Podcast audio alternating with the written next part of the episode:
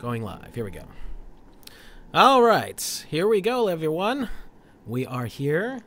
I think there's a, a, lag in this thing. I think that's what always throws me off, but it's never exactly the same. So, all right. I don't here know. we go, everyone. Why is it on? We are here. We're kill that. All right. All right. I think we're good. Hello, everyone. Welcome to the fourth live stream for Secrets of Saturn. I'm Jason Lindgren. If you don't know who I am, and with me is Wayne McCroy. Merry Christmas, everybody, and good evening. Welcome to Secrets of Saturn Live. Indeed, and we're going to be discussing Bill Cooper's Mystery Babylon series in this uh, episode because we've mentioned it multiple times, and there's a whole lot of important information in that 40 some odd episodes. So, Wayne, what do you want to say about this before we actually get into it? Uh, well, let's just uh, preface this whole thing by saying uh, Cooper was extremely well researched into a lot of this material, and uh, he he had put a lot of material out there on his radio show, The Hour of the Time, and he paid the ultimate price for some of the information he put out there. Uh, he was murdered in cold blood in his front yard in November of 2001, shortly after the events of uh, September 11th. So, uh, you know, it, it's one of those things, and he was one of the few people that actually called it out before the events happened and yeah. uh, said, whatever that this Osama bin Laden guy is going to do, don't you believe it. Don't. Uh, and he said that. I, That's how he said it. And he said that he said that in June of 2001. They said whatever they're going to blame this guy for, don't you even believe it. And uh, they, he definitely paid the price for calling that whole thing out. So uh, we could say he he knew his stuff pretty well I think that that's a given. Yeah. Now let's let's have some full disclosure on Bill Cooper. To my knowledge, he was a bit of a charlatan for quite a few years, as far as uh, putting out nonsense UFO crap for. Mm, I don't know how many years. I'm trying to remember actually, but uh, definitely 80s. But once the 90s hit, he started going really hardcore with the whole uh, truther, patriot movement, like that kind of thing.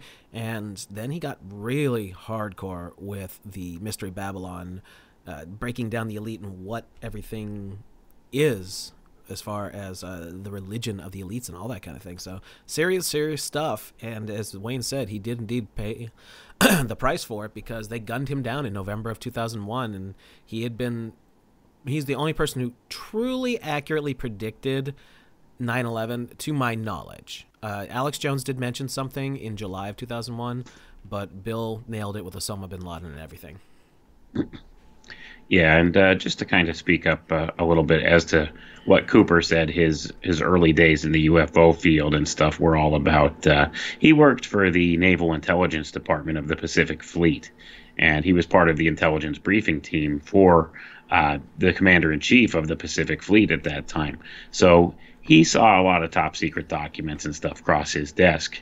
And he later admitted in his book, Behold the Pale Horse, and in other places, and especially on his radio shows, that uh, he had been given disinformation. And he figured the only way to get accurate information out to the people was to actually uh, try to get in with the ufology crowd. So that's where his early work had led him, is into ufology.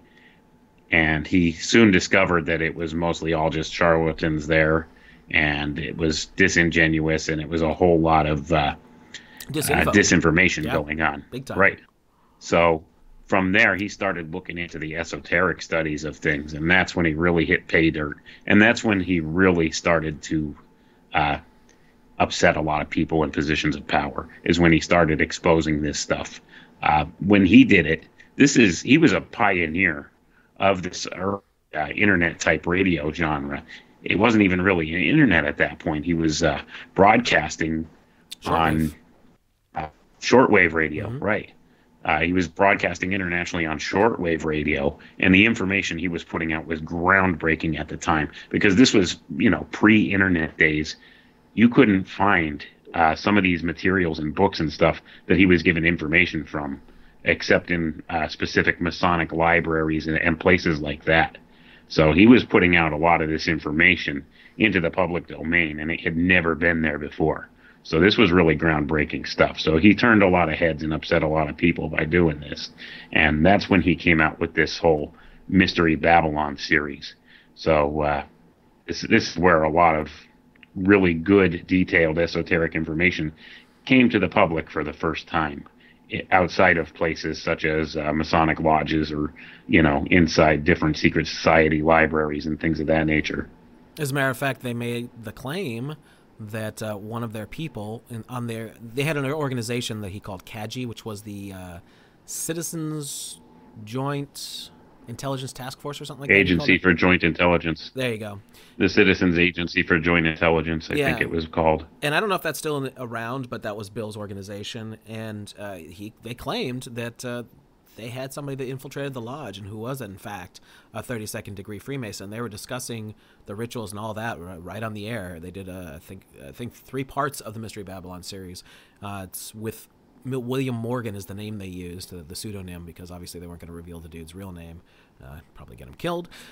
But there you have it. Uh, there's 40 some episodes. I think the numbering is a little off. Um, they sometimes I see them numbered one through 43, but I think one of them is is like a repeat or something like that. But anyway, there's definitely 40 some odd episodes. And obviously, we're not going to have time to go through every single one. But I do have uh, some stuff taken out of the first couple episodes because that sets everything up really, really well right from the get go. And uh, that's where we're going to begin. The first episode is called The Dawn of Man. And they mean that literally and figuratively. Uh, a lot of the stuff that's going to get discussed is symbolism, it's, it's, it's allegory for other stuff. But this is uh, quoting right from the first episode of the Mystery Babylon series. The dawn of man. There are only two religions in the world Mystery Babylon and Christianity, and those of the mystery schools believe that Christianity is a perversion of their true religion and seek to destroy it. As the program progresses, you will plainly see that Satan has carefully and deceitfully crafted a pagan religion of the dying and rising God that counterfeits the religion of Christ before the advent of Christ, for Satan was not unaware of the prophecy of the coming Son of Man, first prophesied in the Garden of Eden.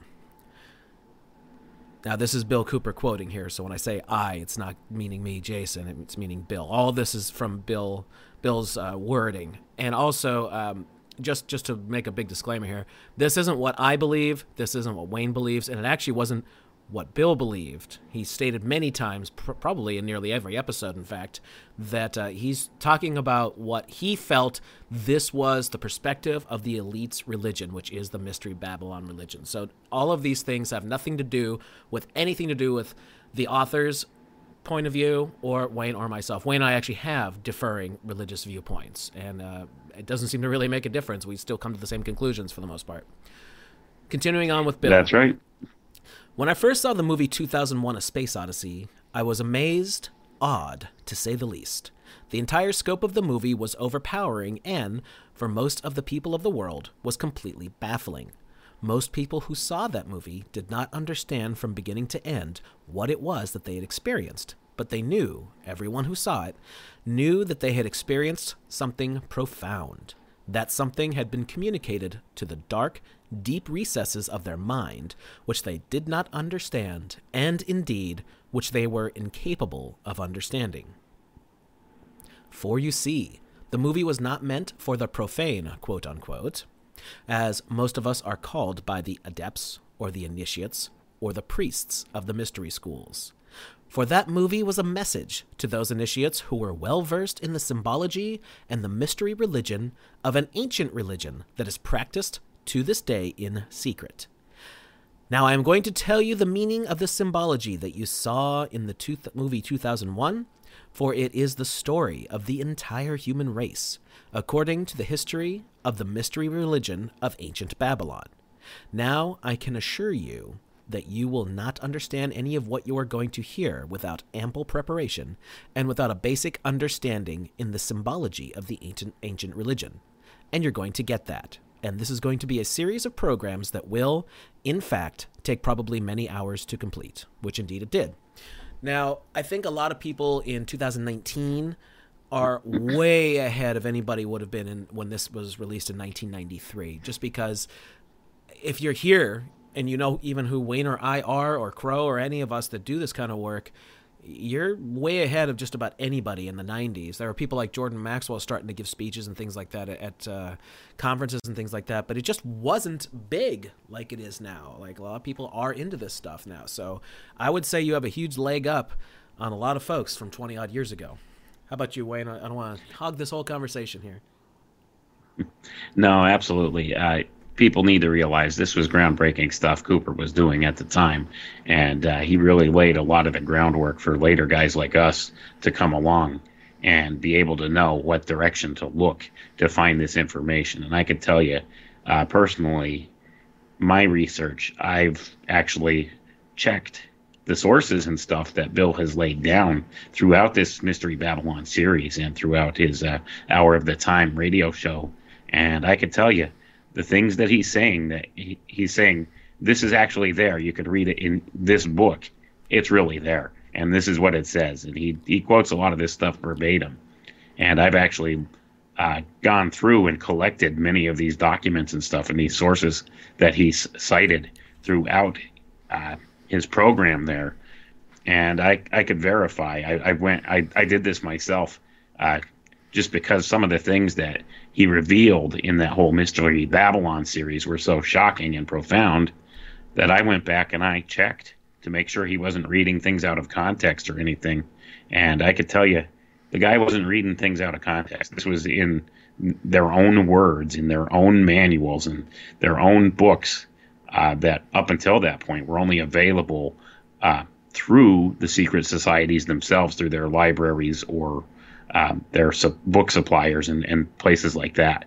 So this was stuff that wasn't privy to the public at large. You had to actually be uh, a card carrying member of one of these secret societies to even get your hands on some of these books, and the vast majority of them were only available in Masonic libraries or you know places owned by the secret societies, their own personal libraries that they. It wasn't something that your your uh, you know run of the mill Mason would have at their house, even. This is something that would be only found in a Masonic library where you would have to go in order to study this, which means you'd had to be a member and would have had to have been have access to this library at your disposal. So, like a lot of this stuff was not available then, but it's readily available now. You could find most of this stuff still out on the internet there, mm-hmm. and a lot of it's available for free as a like a PDF download. And I, I've got a vast digital library of a lot of these materials that I've looked into. Wayne's Library of Alexandria, digital. yeah. yeah, it's it's a mostly digital library, so I, I try to keep it backed up in multiple places, just in case anything happens. But uh, I would prefer to be able to get an actual physical book library like this. I just simply lack the space to do so. I do have a, a a good uh, amount of regular books, but uh, my digital library is far larger than my physical library at this point. And that's what Bill Cooper would have had to have done. We're talking about the early 90s. There wasn't a bunch of stuff on the internet yet. Uh, the internet existed, and I think he does even mention it here and there, but it just wasn't. I mean, this is this is the days of when people were starting to get crappy AOL and things like that, and everything was like burr, beep beep beep and barely working and all that kind of stuff. It's it's not like today where I remember those days. Yep. A, with, yeah, exactly. You can walk down the street and look up any damn thing you want from the little gadget in your pocket. Man, I when I was watching Star Trek: The Next Generation as a kid in the '80s, and they're walking around with these pad things and all that, I never in a million years did I think that this would exist in my adult life. It just it just seemed like it was too far ahead, but touch screens are here, man, and that's everything in Star Trek: Next Generation is touch screens, and that's what we've got, and we've had them for like over ten years now. It's it's pretty cool. Uh, yep. Technology is great. Uh, I, Use it as a tool. Don't let it engulf your life, as we always say. Absolutely, and that's that's great advice, Jason. It is. It's a tool. Could be used for good or bad. Use it for good. Use it as a tool to do useful things in your life, and uh, don't let it dominate your life and that's that's the key right there. It, it's good to have and it's good to use, but uh, there comes a point where you have to draw a line and say, okay, enough. I, I need to put this down now. So, and that's that's a hard line for a lot of us to to come to. By the way, I'm actually working from notes uh, for this particular live stream. So if anybody asks a question or super chats us or anything like that, I will. I promise to get to you. Um, just might be. a little more distracted than I usually am. I keep going back and forth between everything. But all right, so we're talking about the first episode, which was called "The Dawn of Man." And in the first episode, it is stated that the first priest of the mystery schools was some individual of early humankind who became enlightened with information, and this placed this individual above the other members of early humanity. This is demonstrated through the allegory and symbolism of the monolith, the black, it wasn't a black cube, which I think a lot of folks know what that means, right, Wayne? But it was yep. indeed a black obelisk of sorts not not a pointed one though. Uh, in the film 2001: A Space Odyssey, this person then began to initiate others into the mysteries. This goes right along with something that I've actually been saying for quite a few years, and that's that the mystery schools and secret societies, anything like that that has an initiation level and it keeps everyone else out and everyone else is profane and uh, we're the superior ones, uh, it's all about information, and I think if it really does go back as far as the implication is here, we're talking about some serious information that uh, maybe how things really were. I mean, it's, it's really hard to say.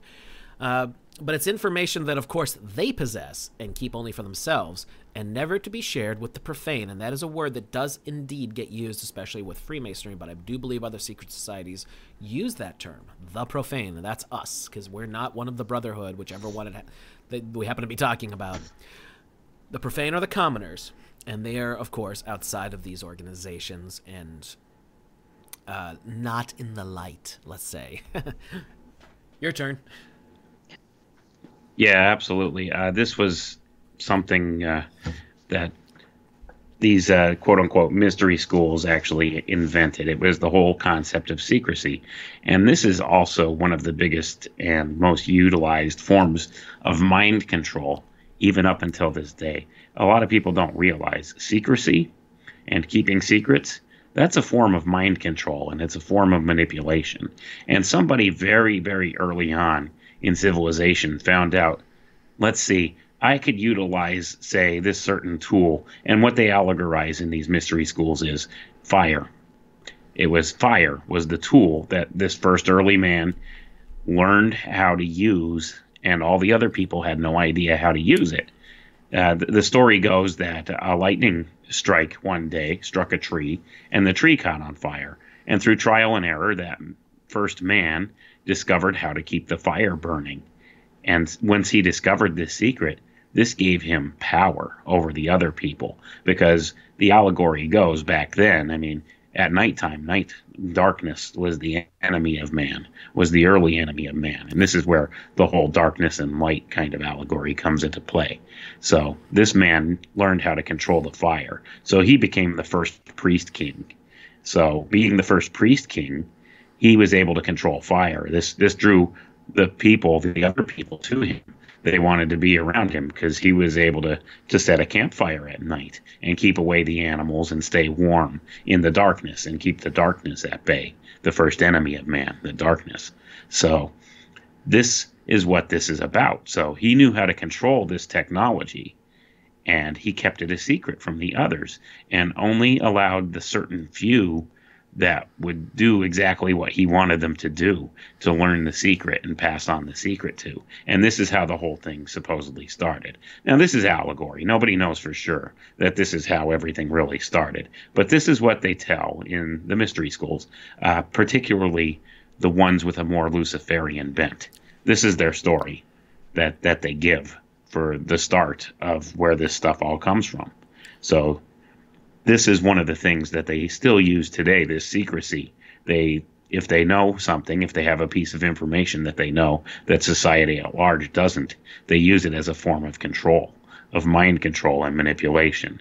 And that's the biggest thing that they teach within these secret societies is how to dangle this carrot over other people and use it to get your way. Oh, by the way, we forgot to say hello to the Fringe FM because I'm sure we are also transmitting there live. So hello to Joe Roop and everybody out there. And uh, perhaps we should take a moment to discuss why there are obelisks everywhere. And it's actually a pretty easy thing to answer. Uh, the obelisk is the penis of Osiris. It is a, a very ancient symbol And it's because these things go back to ancient Egypt. A lot of symbolism in Freemasonry is from ancient Egypt. So when you see these objects all over the place, you know who the rulers are. They're telling you, they're showing you, here's my thingamajig. yep.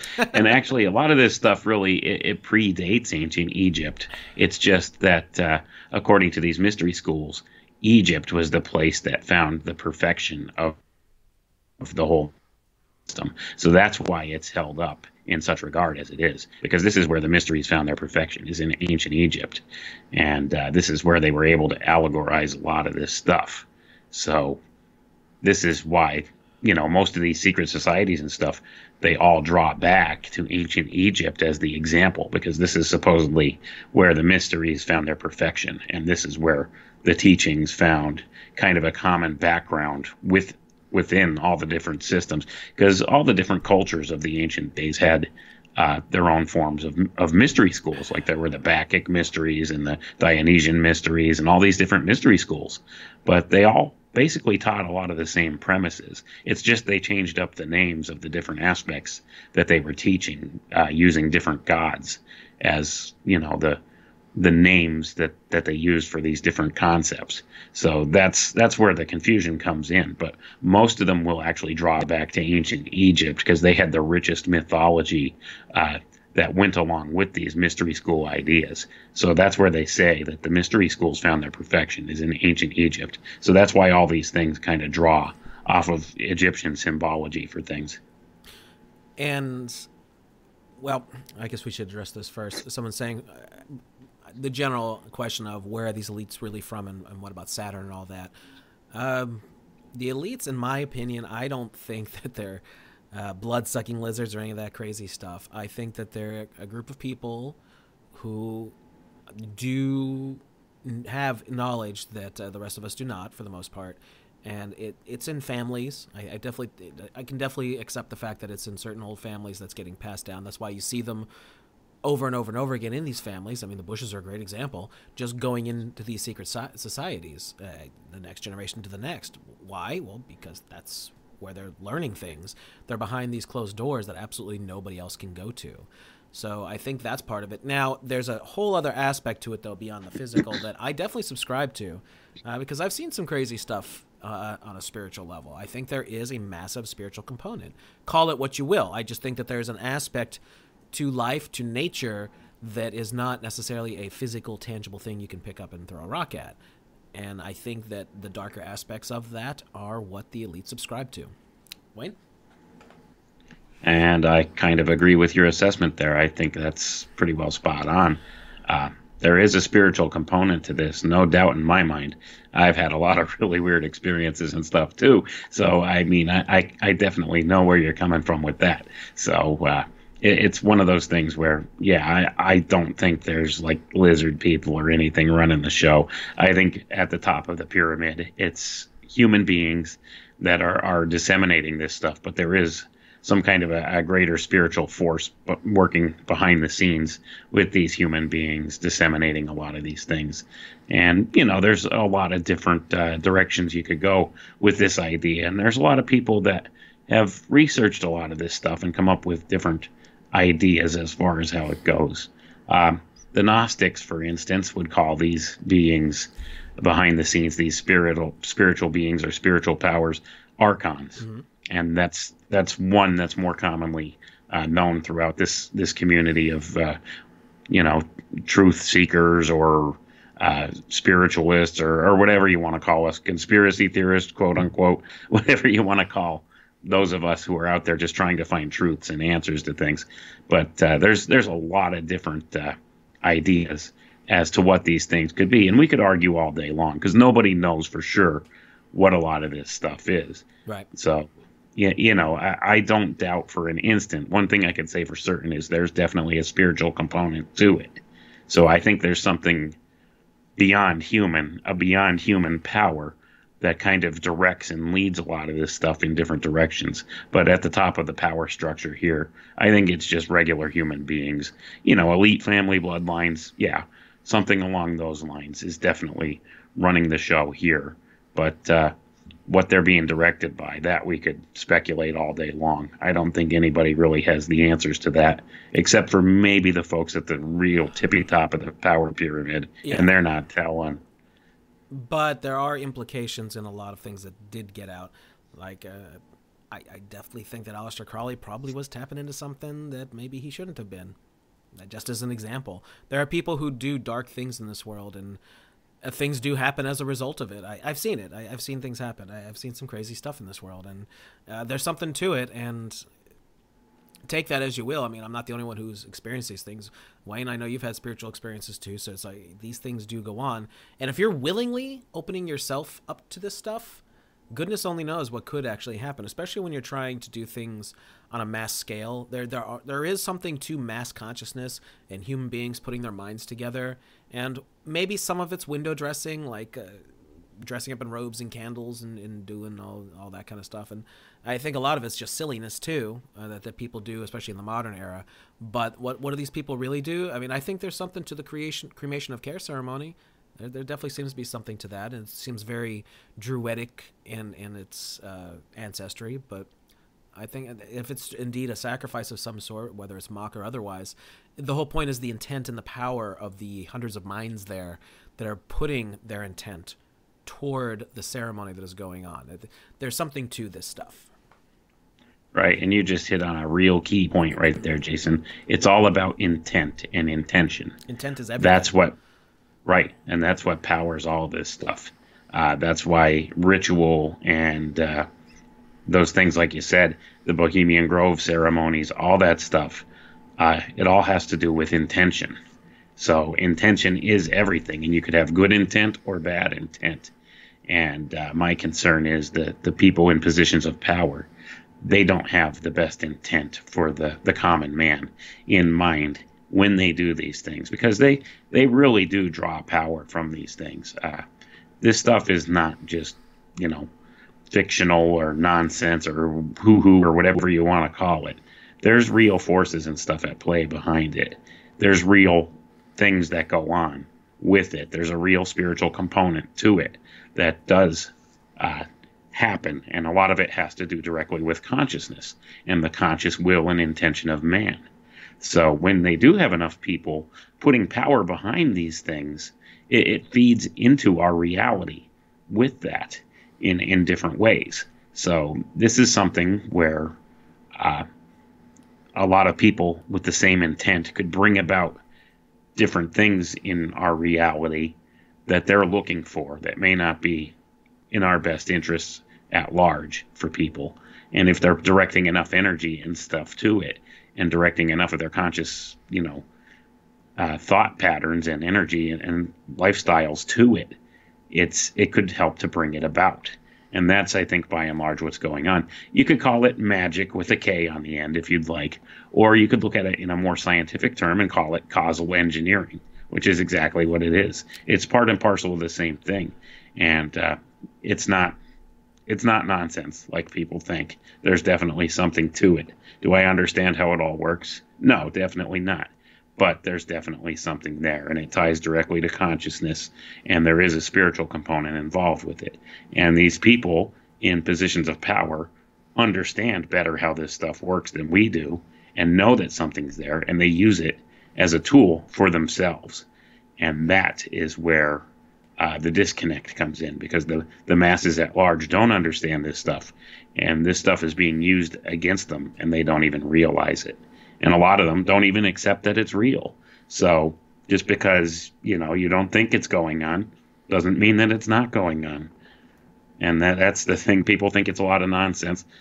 I could tell you from personal experience and from things I've seen and things I've experienced, there's a real something there behind it and people need to be aware of it. Now, you used a real heavy term there a moment ago, and that's causal engineering. Why don't you break that down before I move on to the next point here? All right. Well, that's basically just a scientific term. Uh, it means to bring about or engineer a certain cause or even a certain effect because of a cause. So it's it's a pretty basic thing you could look at it as uh, more of a scientific explanation for for how m- magic, quote unquote, actually works. it's causal engineering. It's just bringing about something that you want to happen using whatever tools and resources are available to you. Now, these people understand energies and resources better than we do, things that we don't even understand exist. Like, take for instance, uh, let's go with a little bit more of a scientific type approach here. Let's look at something, say, like uh, the concept of ether or ether physics, which has been heartily poo pooed through the, the 20th century here even though there's really a there there with it. Yeah. And you know, you bring about guys like Einstein and stuff like that that put out these wild, wild theories about things, how they work, that have no basis in scientific method to really prove. Uh, with a lot of things, with cosmology and, and other things like that, that you really can't perform an actual experiment on. They come up with uh, uh, these mental gymnastics, these different mathematical formulas to flesh things out. Even Einstein, when he came out with his general theory of relativity, he had to put in something he called the quote unquote cosmological constant to make it work. Now they call it dark matter. There's no evidence this exists. This is just plugging mathematical numbers in. That's it. Right. It's it's plugging variables into the formula to make it fit what you want it to fit. And that's the thing that's going on. But I mean, if you look at something like say ether physics, there's a real there there with stuff like that. There's been experiments done that, that show that there's something there. And even common sense would tell you there's something to it. Um, if you have any understanding of how things work, there has to be a medium through which motion could take place. Because if there's no medium, there's no motion. So, this whole idea of, you know, space and time curvature it sounds uh, a little out there. I mean, space in and of itself has no properties. Like right. when you actually look at the definition of what space is, space has no properties. How did how could it be curved? Think about that. Something with no properties. How could it all of a sudden have these properties? It doesn't make sense. So, and well, the other thing, uh, you know, well, just not to get off a topic too much, but uh, that that's kind of a comparison we could make. Okay, perhaps these people at the tops of the power pyramid understand how the ether physics and stuff works and how ether works and have a real separate set of physics off the books than what we're taught in public and know how to use this for their own gain. And that's just one example that I could say is kind of a type the same type of thing. They understand different uh, energies and sciences that we have no clue about, and they're using them for their own advantage. Yeah, no, I'm totally with you on that. Uh, before we get back to, to the Bill Cooper stuff, I, I something I always thought about was they, they call it space time or the fabric of space time. And that implies that there's something there, almost like they're trying to tell us that maybe the they do know there's an ether of sorts and they're just giving it a different name, but there's no constant or stuff used for that. So they use nonsense like, uh, well, the cosmological constant was the old one, as Wayne said, and now, of course, the universe is. I've heard different percentages, but there's a very high percentage that the universe is all this dark matter. Can't see it, can't do anything with it. It's kind of like gravity waves; they just say that it exists, but can't measure it. No, they can't. Can't see it. it. Can't measure it. Can't duplicate it. But you know, they they claim it's there, and they call it science. And you could put you could put the term quantum in front of anything too. It's pretty much the same as magic. You could say, you know, well, it's quantum, quantum physics. It's magic physics. Same thing. Same idea. But here's the thing: uh, if if such a thing as a black hole actually exists, you know, this of course is going with the mainstream structure or something along the lines of the mainstream structure of the universe. But let's just go with that for the moment. We're just doing a thought experiment here if indeed there is this space time and black holes and things like that exist and the singularity concept, as they say, that means that there's got to be some sort of tangibility to space time because there is a point, a mathematical point, where there's only so much matter that can be stuck into a single point before it rips through uh, the fabric of space time and becomes a black hole. Basically, it breaks it. So that there is implication, even though they say it's nothing, that it's something, and it, that's almost you know, it's, it's it's almost like double think, wouldn't you say, Wayne? Absolutely, and I think that's what the intention is behind it. Keep people so confused and discombobulated about where it is they exist and and how things work that they just can't even question it anymore. They just accept it because some dude in a lab, to- lab coat told them this is how it is and this is how it works. Uh, even look at something like gravity. I mean, gravity nobody could really explain how it works. Uh, they say that the, you know they claim that it's it's directly proportional to mass, but that really doesn't make sense. And then they they claim that it has to do with rotation, but that also doesn't make sense either because I, I don't know about you, but I've never witnessed uh, where say you get a merry-go-round or something spinning and things get attracted to it magically because you know it's spinning and it's got mass so even like you know, I, I, never, I've never seen small objects fly towards the rotating uh, mass that there is. It doesn't make any sense. Like that's not how it works. But yet, also on the, with the same token, even though it's mass and it's it's rotating mass that attracts these things, you could jump up in the air and, and break this gravitational pull. You could get a balloon filled with helium and watch it fly up to the sky. Uh, it it doesn't make sense, and that's the other thing. Uh, you know, it, just a lot of this stuff defies logic when you break it down and look at it. Uh, even something as simple as is the ground spinning beneath us?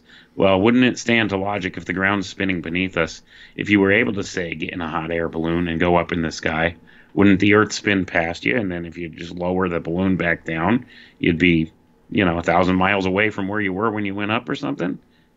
It, you know, it, it's it, they can't explain how gravity it'll, it'll drag everything with it, it, under certain circumstances, but not other circumstances. So it, it's it's one of those things where it just makes you wonder where's the logic to all of this. But yet people readily accept this stuff as being scientific fact, even though you know you could do these different thought experiments and poke holes in it all day long. There's inconsistencies there. Now, that's not to say that there's not necessarily something to it there probably is something to it, but we don't understand how it works. And what we're being uh, spoon fed by the powers that be uh, keeps us in the dark totally about it. So this is where we're at. So if we, we have, you know, look at things from that perspective, who knows what other stuff that they know that we don't and that they're using to control us. Mountain Smithy, thank you so much for the super chat for 555. And the comment is, excuse me, I can't speak today. the elementaries, demons, shayateen are beings who have sunk beneath the plane of material existence through their wicked deeds, and that is attributed to spirit world, spelled W H I R L E D. That's very interesting. Got anything to say about that, Wayne? No, no, just uh, taking it in. Uh, I'm always uh, I always appreciate people's input into things, and even if it's something that sounds ridiculous, uh, sometimes there's merit to it. So I, I always look at things with an open mind and try to find value in it. So even something like that, that a lot of people might say, ah, that just sounds like a lot of nonsense. Hey, there might be something to that. So uh, you know, take it with a grain of salt. Look at everything. Be listen to everybody. be careful what you dismiss and try to uh, try to find the value in it and try to poke holes in what you're being presented with and you know use a little discernment. And that's the thing discernment goes a long way. So if, if people put something like that out there there's probably a reason they did. They felt compelled to do so because maybe they know something i don't. And that's something that i take seriously because if there's something to look at that I'm not familiar with, I could learn something new, and it might be a missing piece of the puzzle I've been looking for. And I've encountered that numerous times throughout uh, the course of my research and my life. So I I try to listen uh, to what everybody has to say, and uh, you know I take what I find valuable from that and move forward with it. And what I don't find valuable, I just discard. So now, Mr. Cut Folks is asking a bunch of questions about Bill Cooper. Now, I, I don't know if you heard the beginning here uh, of our live stream today, where we addressed that Bill did used to engage in a lot of ridiculous nonsense regarding aliens and UFOs and stuff, and I think it's shameful that he did that crap. I think I think that that's all fraudulent, and uh, I don't know what he did or didn't see in the in the Navy. Uh, the story that he always told was that he saw uh, a USO, which is a, an unidentified uh, submersive object or submersed object. You know, basically an object that came in and out of the water while he was on a ship. Who knows? But That's his claim, and uh, he later recanted all that stuff and said that this is a whole bunch of fraudsters and hucksters. And then he got into in the '90s this whole Mystery Babylon thing and the Patriot movement, and uh, all that kind of thing. As a matter of fact, he was big on calling out people who would talk some silly stuff. Like he, he used to accuse Alex Jones up and down for of being a, a fraudster and a huckster. Uh, same thing with Art Bell. He used to call him Art Bullshit Bell. But uh, if anybody thought Art Bell was anything other than entertainment, not to say that some of the guests didn't present some good information, it was so mixed up. I mean, it was one great big gumbo of silliness with a little bit of good stuff sprinkled in for good measure. But most of it was Bigfoot, UFO, alien, this, that, and the other thing. Uh, that one crazy lady that's uh, does Zeta Talk? Nancy Lieder, people like that, David Wilcock. You know, the people who are obvious fraudsters, and if they're not fraudsters, then they're they've got some issues. That's all, in my opinion. I mean, I, I can't prove anything. For all I know, Nancy Lieder talks to little gray aliens. I don't know. I don't know the lady, but that's Art Bell for you. And Coast to Coast has uh, kind of cleaned up a little bit. It's a little more realistic, but they're still going to mix Bigfoot with talks on the Federal Reserve. So I still look at it as Yeah. infotainment.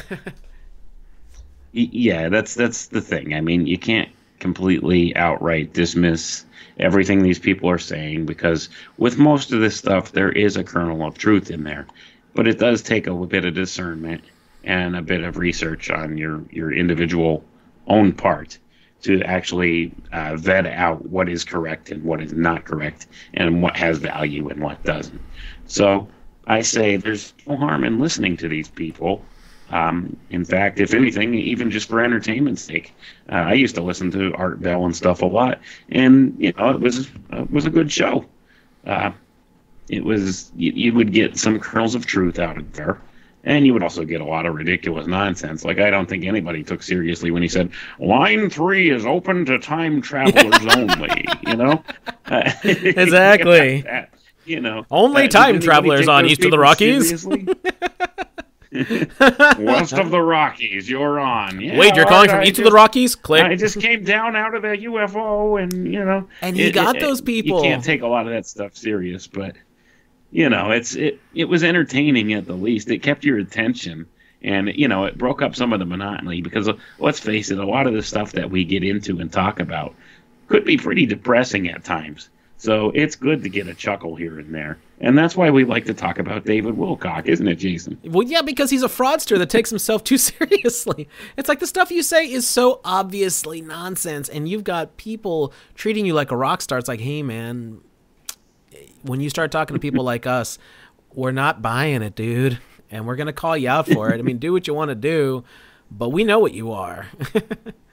Yeah, and the Sphere Being Alliance might get mad at us for saying so, but you know, there ain't no blue chicken people. Sorry. Kentucky Fried Avians. So I, I don't know, but I, I digress. But uh, you know, I just think you need to have a little bit of a lighthearted spirit uh, to get through a lot of this stuff because there's a lot of really dark stuff that we do wind up looking at at times. So it's good to keep a little bit of levity in there with everything too. But uh, obvious fraudsters, yeah, it's it's fine to call them out, but uh, you know that's that's the other thing. Even though he's he's a blatant fraudster, he's put out a lot of good material. I got to say, David Wilcock. Well, it's because he takes it out, from uh, real sources, and then he, he stirs it all up in a pot with Right. with cuckoo crap. Right, and that that's the thing, and that's that's another method that a lot of uh, uh, people that that do disinformation on purpose use is they'll put out uh, like say, oh I don't know about uh, ninety percent good information and then ten percent total BS to totally discredit everything that they're saying, and that that's a dangerous thing too, and that's why you need to have some discernment. And that's why I say it doesn't hurt to listen to everybody, listen to what they have to say, But don't give him money. Learn how to, right, and learn how Don't to give David Wilcock apart. money, please. Yeah, please. Stop encouraging him. Money. He doesn't. He doesn't. I, I can't even tell people that. If you want to give the guy money, give him money. If you find anything he does that has value or think he's entertaining or something, go ahead. Write the guy a check. That's not my business. If you think it's money well spent, go for it. I, for one, don't think it would be money well spent, so I would not put a dime towards that.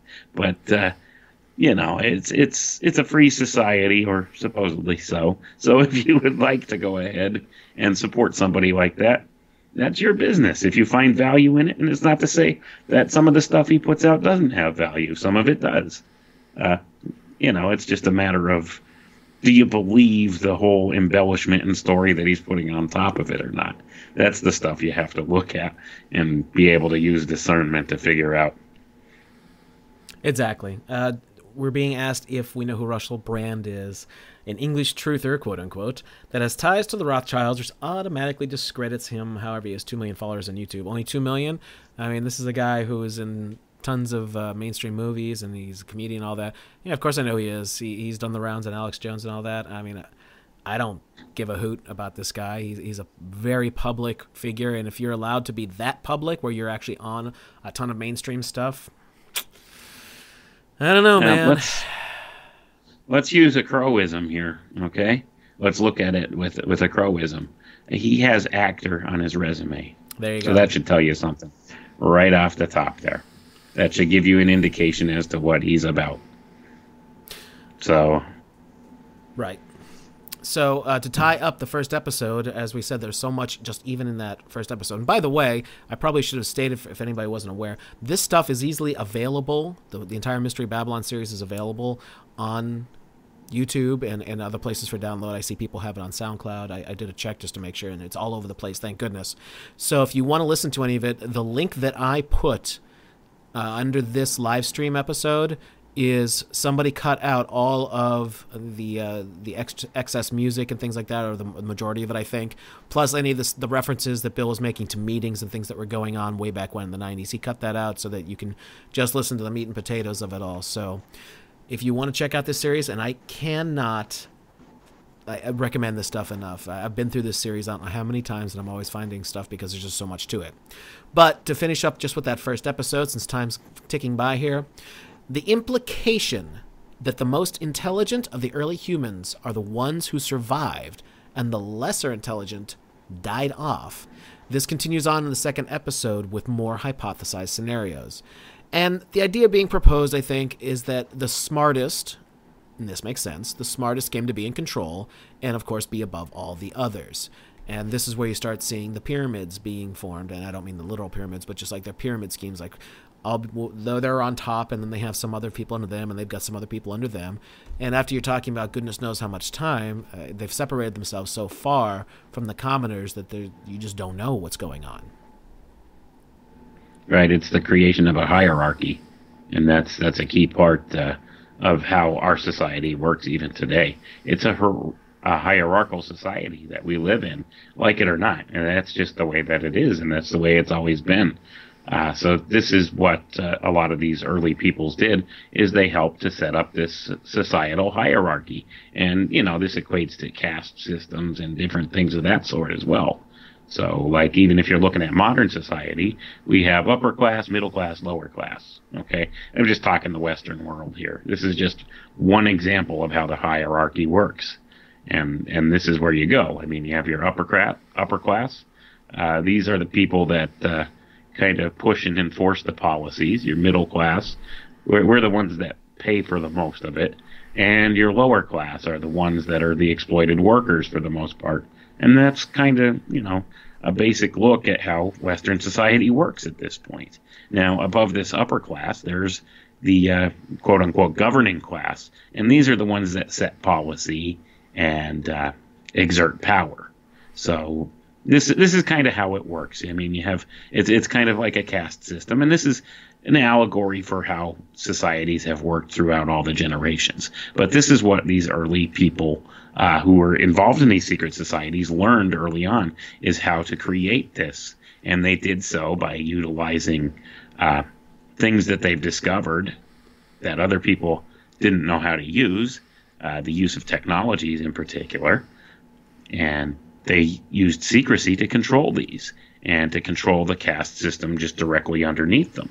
So that's how this works, and that's why our society works the way it does. You could even look at uh, common business practices. You have your CEO, and then you have two or three officers that answer to the CEO, and then under them you have uh, upper level management and middle level management and lower management, and then you know your your workers underneath the, these structures all work the same way. And this is a lot of what uh, the early teachings of these first priest kings were, is how to control the masses.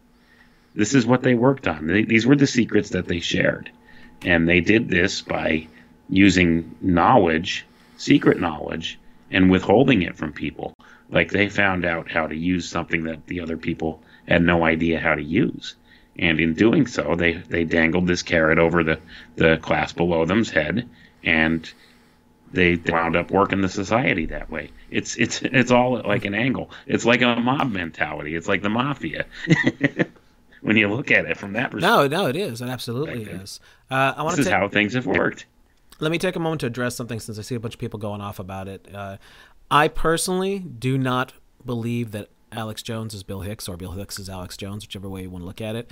I know that there's a lot of uh, there are a lot of similarities between them, but you got to think back. And I'm gonna I'm gonna tell you my, my logic here. Yeah, they look alike, but they don't look that much alike. If you really look at them, they're both from a similar area, so that does happen. I've seen plenty of people who look like other people, so that that's that in and of itself isn't gonna sell me. But you got to think back to the early late 80s, early 90s when both these cats were doing their thing, or especially Alex early on, because it's not like today where you can do like literally sit in my bedroom with a decent internet connection. I'm speaking to how many people I don't even know. You couldn't do that in the early 90s. So when you start thinking about like a multimedia kind of thing, they were sort of running in the same circles. So the fact that they both knew Kevin Booth, who was trying to get into the multimedia kind of thing, back in a time when the technology kind of sucked compared to today, it doesn't surprise me at all that they're from a similar area that would have been a small niche thing in in society or whatever you want to call it. Like you, you know what I'm getting at here? Like they would but they would have been bumping into each other in the same kinds of things. That to me the fact that they both know Kevin Booth doesn't mean anything to me. I mean, sure it's a little coincidental, but it's not so much of a coincidence I'm like, oh my god, this stand-up comedian who is really awesome is actually this loudmouth, annoying person named Alex. I don't buy yeah, it. How about you, Wayne? I, I, I, don't know. I don't know if I ever asked you that. Or what do you think? No, I don't buy that either. Uh, if you look back, the way the timeline and stuff works, uh, Alex Jones, he was doing his thing at the same time that Bill Hicks was actually doing comedy, and uh, the, the stuff never seemed to jive or overlap. I think people would have noticed. Uh, hey, Bill Hicks is on this uh, this talk TV thing doing this conspiracy theory, theory stuff. Uh, people would have noticed that. It's it's two different individuals. I mean, there are similarities, yeah, but I mean, a lot of these these different uh, different researchers and stuff, they could put two and two together and try and make it jive. Oh, they had this common uh, sort person in in common or whatever. This the same friend or whatever, but it it just I've never seen anything to really validate any of it. I don't think there's anything to it. No, and you know what? I'm gonna play devil's advocate here too, though. Even to my own statement, would it surprise me in the least if I found out that he was?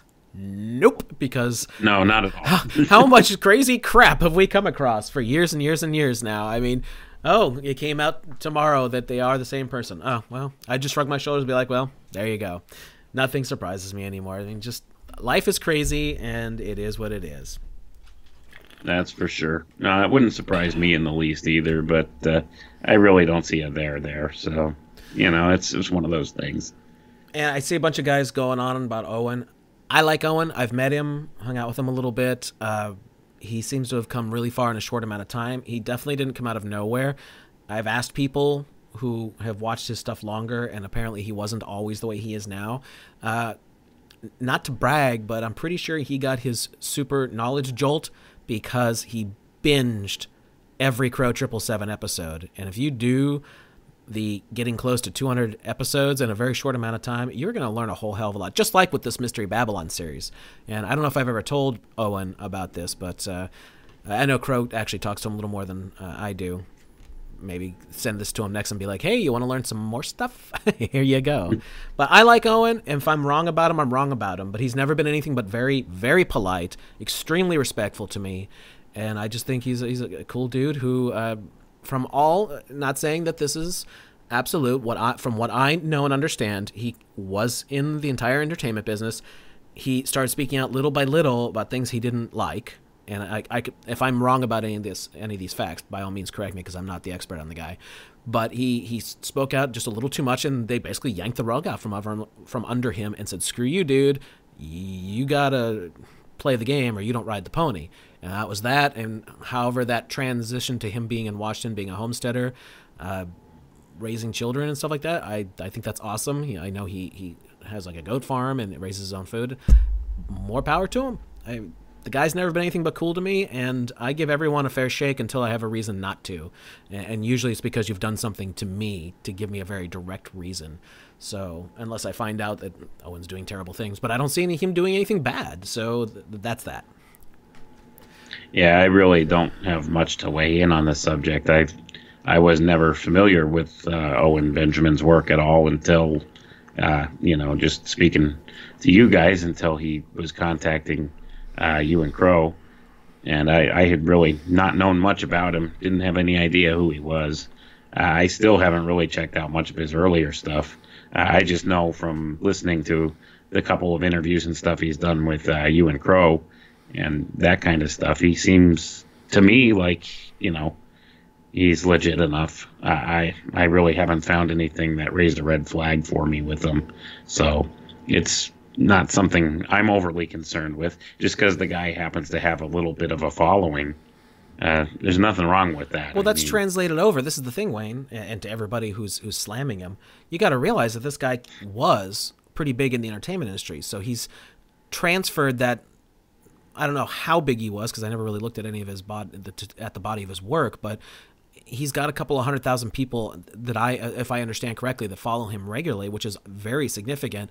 And if anybody is uh, saying or doing crazy things, let me assure you that when you start getting known, even just like the little notoriety I have now from doing Crow Triple Seven and putting out a film and doing small things like that, we get crazy people that say and do crazy dumb things. So I can only imagine what Owen must get, especially since he's coming from a mainstream background where there's probably even more crazy people.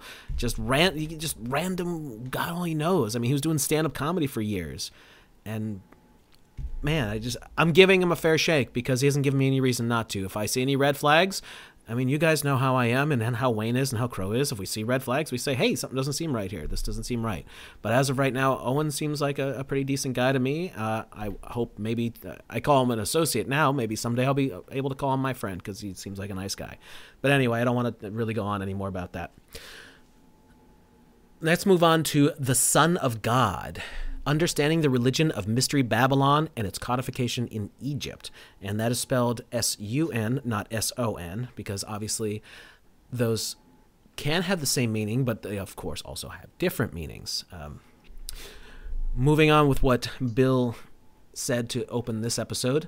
Tonight, ladies and gentlemen, we begin the origin, the history, the dogma, and the identity of the ancient mystery religions, which are now known as the mystery schools the Order of the Quest, Freemasonry, the Ancient Order of the Rose and Cross, the Knights Templar, the Sovereign and Military Order of the Knights of Malta, the older excuse me, the Order of St. John of Jerusalem, the Priory de Sion, the Thule Society, or sometimes known as the Thule Society, the Order, the Skull and Bones, the Russell Trust, the Jason Society, the Scroll and Key, the Illuminati, and I could go on and on and on and on. And indeed, Bill, you could have because I've heard of all those organizations, as I'm sure you have, Wayne, and there's more to go with that.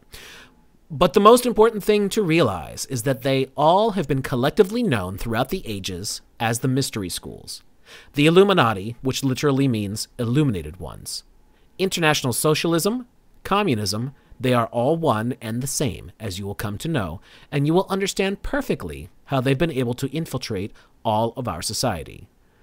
And this is the little uh, aside that he always put in, or uh, not maybe not always, but into a lot of the episodes. What you hear tonight does not necessarily reflect my views or beliefs or religion, nor those of WWCR, which was the radio station he broadcast through. So, there you have it. That's the bringing in of these concepts from whatever happened in early man and of course we don't know what truly happened as we said but the mystery schools sprang up and i think that really backs up what i said earlier that it seems to be a protecting of information. And you know, here's a really good example that I actually meant to say earlier before we went off on the tangents. Think about this in, in an early mankind society. What if a priest or a group of priests had astronomical data? They knew things about astronomy, like when an eclipse would be, and they used that to predict when the sun might be swallowed by a snake. And you have to do X. You have to do this and this and this to get it back out again. For us, of course. Or the snake won't spit out the sun and you will be in darkness. How about that for a concept for you? Just as an example of how to use very basic knowledge to the advantage of uh, an elite few over the profane. Wayne? Absolutely. And uh, that is kind of a, a good example of how they utilize some of these concepts and stuff against us. That's that's a perfect example. I mean, that's that's a great allegory to use. Uh, I can't believe we've gone on a whole hour already and only got to episode two now. that's that's something we could probably spend weeks and weeks on this stuff if we we really had the interest in it. But uh, well, I do. As a matter of fact, I thought about that when I was just pulling some things here for notes.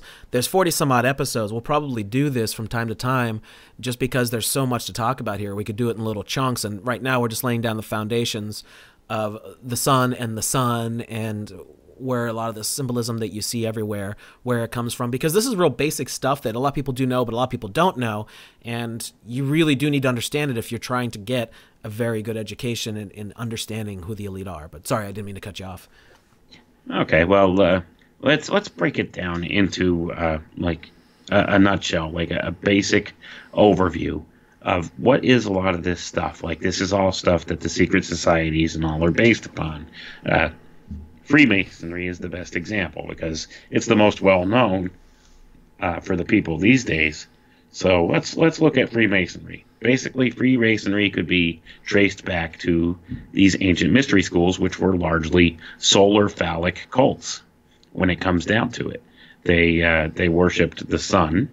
Uh, they didn't literally worship the sun, though, and that's what people kind of misconstrue and misunderstand. They worship light. That's what they seek. They seek light. Precisely and uh, they also have an infatuation with their penises. And that's what this whole masonic apron thing is all about. That's why they have an apron. It's covering their holy of holies. That's what that is. It's it's all has to do the penis of with, osiris? Right. It all has to do with the, the sex force the generative force. Uh, you know the, the male generative force. That's what masonry is about. Um, and uh, the sun as a symbol of Osiris. And uh, it all ties back once again to this whole Egyptian thing. And Cooper goes into this largely in the first couple episodes of, of how this all ties to Egypt. And it's, as I said earlier, this is because the mysteries found their perfection through the Egyptian system. And, you know, it was much easier to explain these concepts and describe them in an allegorical manner using the Egyptian stories and mythologies. And this all has to do with something called the Osirian cycle. And this is the myth of Isis, Osiris, and Horus. And that's what a lot of this stuff draws heavily from. And this is where Masonry draws heavily from as well. Heavily from. Excuse me. having trouble talking today for some reason. You and me both, apparently.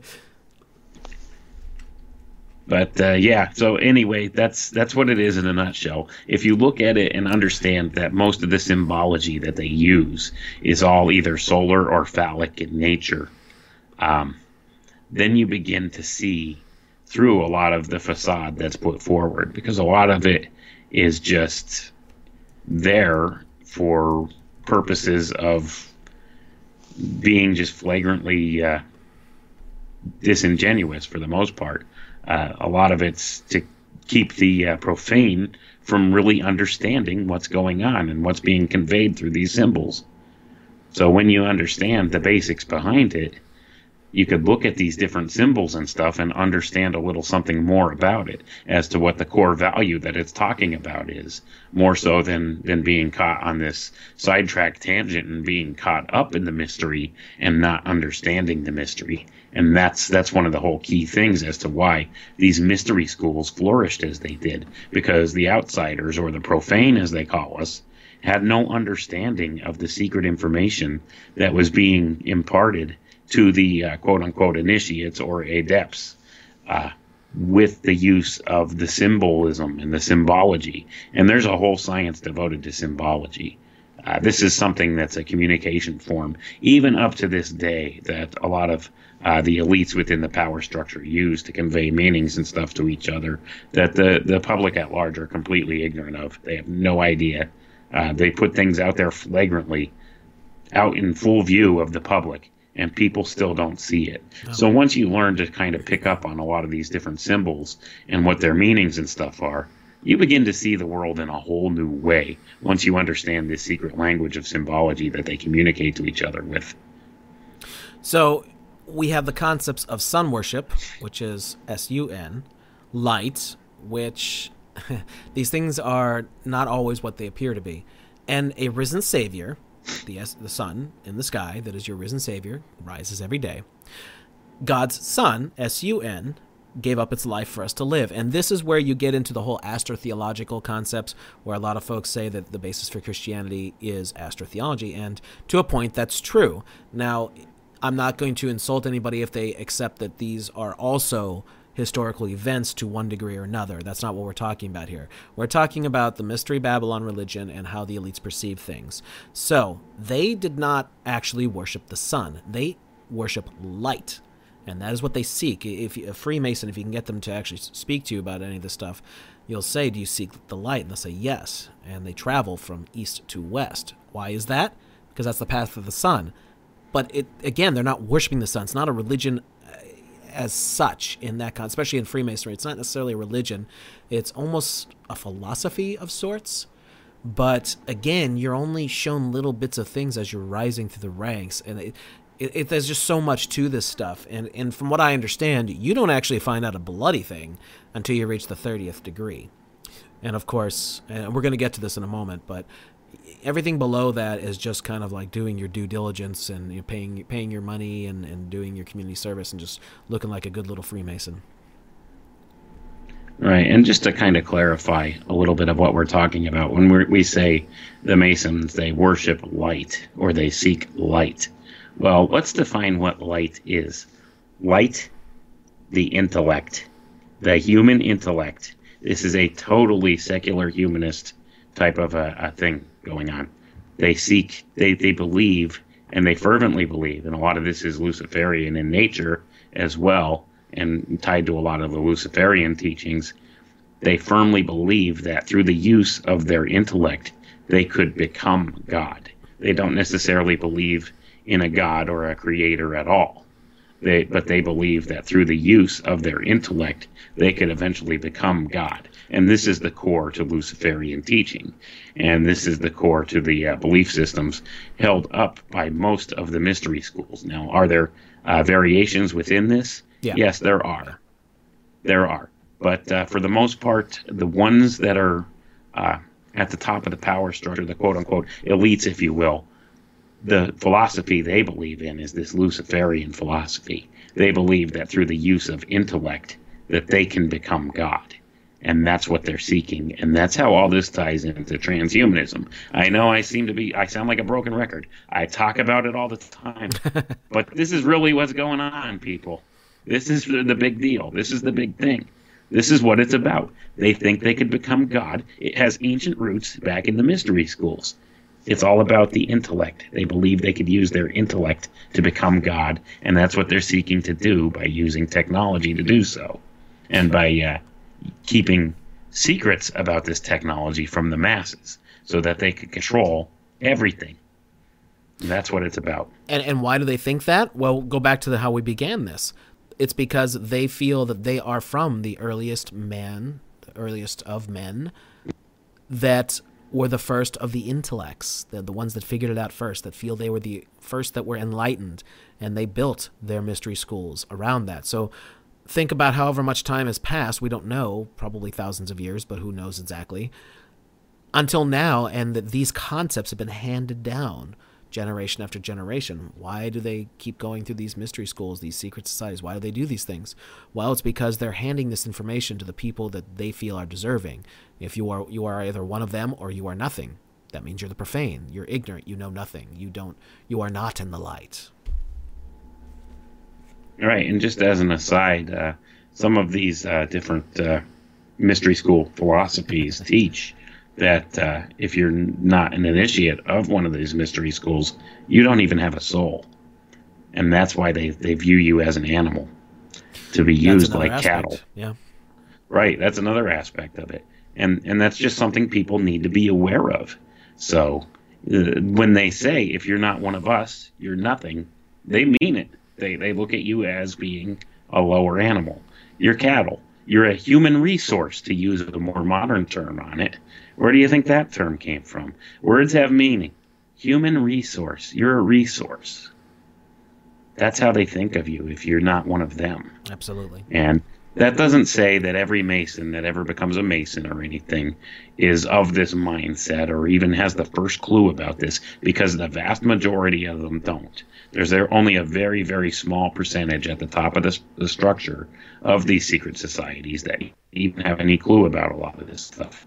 But we've been fortunate enough in the internet age and with people doing groundbreaking work like William Cooper did that we have a better understanding of this stuff now. This information is out there, it's leaked out there for us to see. Now, don't get me wrong, you don't come across this information just by your standard, uh, you know, looking at a YouTube video. It's not the Washington or, Post. Or, right, or, or just through a standard read through through something, or listening to, uh, you know, some conspiracy guy or something like that.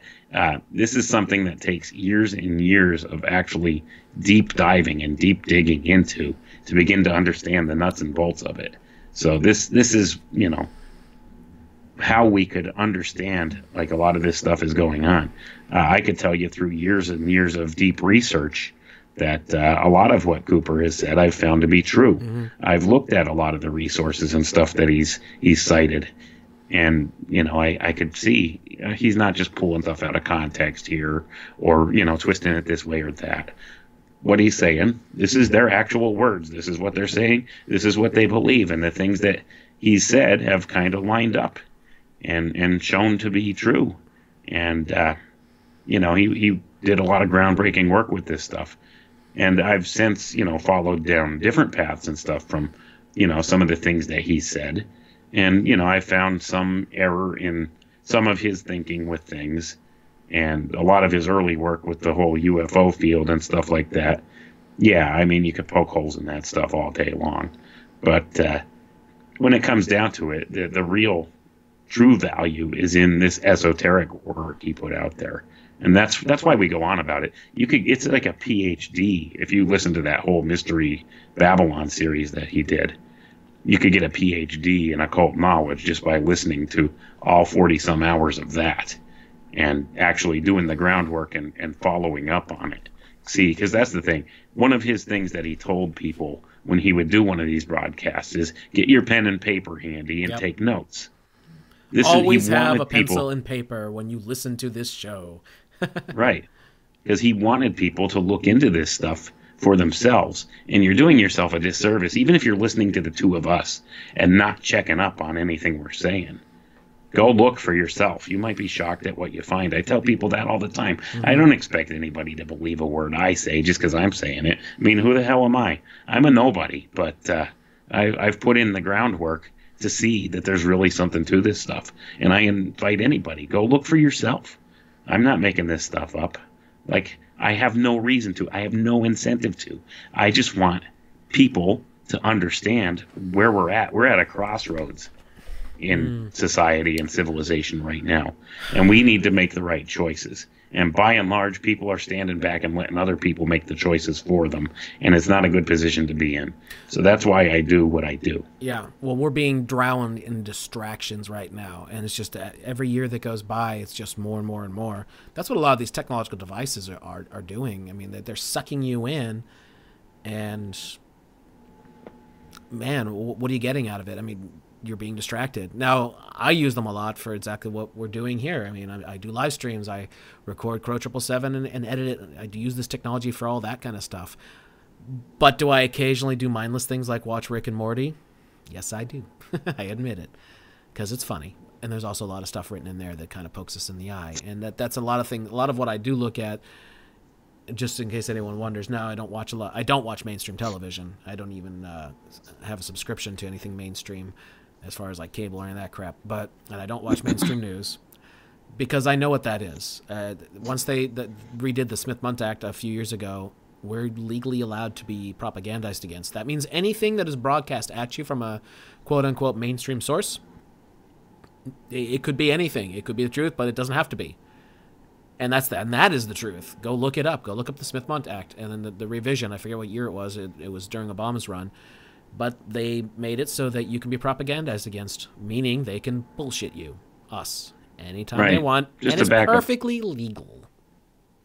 Right, just to back up what you're saying, I think it was 2012, if I remember correctly. That sounds right. That they did this. Yeah, that sounds right. And uh, it's it gives them carte blanche, the the right to lie to you, to just blatantly lie to you and tell you untruths, to try to convince you of some kind of a political narrative, and they do it legally and they do it knowingly, and it's acknowledged that they do it. So if you're believing anything that the mainstream news is pushing at you, you do so at your own risk because they, they, they have no reason to tell you anything true.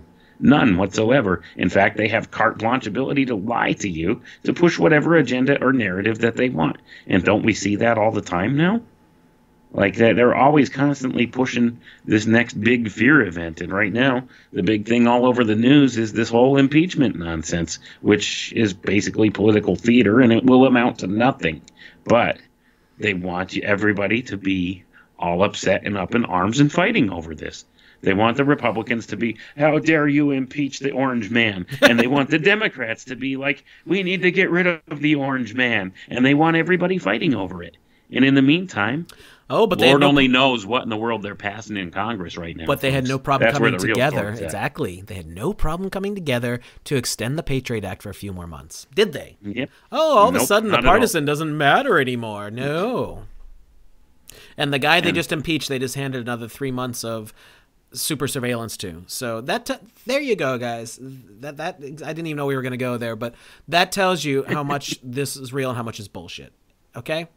I mean, they Absolutely. they had no problem passing this together to make sure that the superpowers that they have to legally do whatever the hell they want to us are still in place. So there you go. We don't even need to say anything else. These people are freaking actors, man. But uh, let's not forget the the point here before we move on that the elite feel that Christianity, like, like like modern Christianity, is a perversion of the mysteries. And if you look back in time, even back to the uh, to the Roman days, Christianity actually started as a cult, an underground cult. At least this is what mainstream history tells us. And it was revised as time went on. So theoretically, it could have even come from the mysteries because things changed with Christianity as the as the centuries wore on. As a matter of fact, uh, mainstream history tells us that the divinity of Jesus wasn't even decided upon until 325 AD, and of course, we're talking about the uh, Roman Catholic Church here, which by that point had already solidified its power. Right, and you're talking specifically about the Council of Nicaea. Yes. So, uh, you know, I mean, you're talking. There's a good bit of uh, historical background there that uh, doesn't line up with Christian doctrine per se. Like the, the teachings of Christ and much of what we're taught uh, about Christianity, they don't line up. They don't really jive together. And uh, I'm, I'm doing some extensive writing about this in my new book because uh, what I'm examining, I'm examining how the control system has been set up. Uh, my new book is going to be called Cybernetic Messiah Building the Antichrist System and it goes way back to the very beginning, the foundations of this Antichrist system. So, uh, you know, I, am going to be tearing a lot of this stuff down to its roots and its core values, and I should be able to show that uh, in the very beginning uh, stories of the Book of Genesis, uh, a lot of the foundations for this whole Antichrist system and the rise of this uh, technocratic system that's coming have been laid way back then, and how uh, mainly the, the Catholic Church or the uh, Vatican has been one of the big foundation layers that have put this whole thing together. So uh, you know, it's it's an interesting study and an interesting thing to look at. And and you know, I plan on on getting from there to here to where we are today uh, within the course of the book because I like to look at things, you know, from a time scale type of a of a thing. I like to do things kind of on a timeline and introduce to people okay, this is where the foundation was laid, this is how it progressed and moved forward, and this is how we got to where we are today. Because I think people take a lot of value from that kind of a, an overview of things. So I, I do plan on tearing that down more. And a lot of this stuff we're talking about tonight uh, with this whole Mystery Babylon series has a lot to do with that. And that's where a lot of ideas and stuff have come from, is directly from this work that Cooper put out. So, right. So, moving on with this, let's talk about the concepts of light versus dark. The dark, meaning literally the darkness, is evil. The priests of the mystery religion always follow the light, and they look to the east. They look to the sun, S U N, or soul, S O L, but not the sun, S O N. This is where you start getting the differentiations in. This also gives rise to the word solace, S O L A C E, meaning comfort or consolation in a time of distress or sadness. So, again, as we always say, Crow Wayne and myself, words have meaning, and you can see how these things intertwine.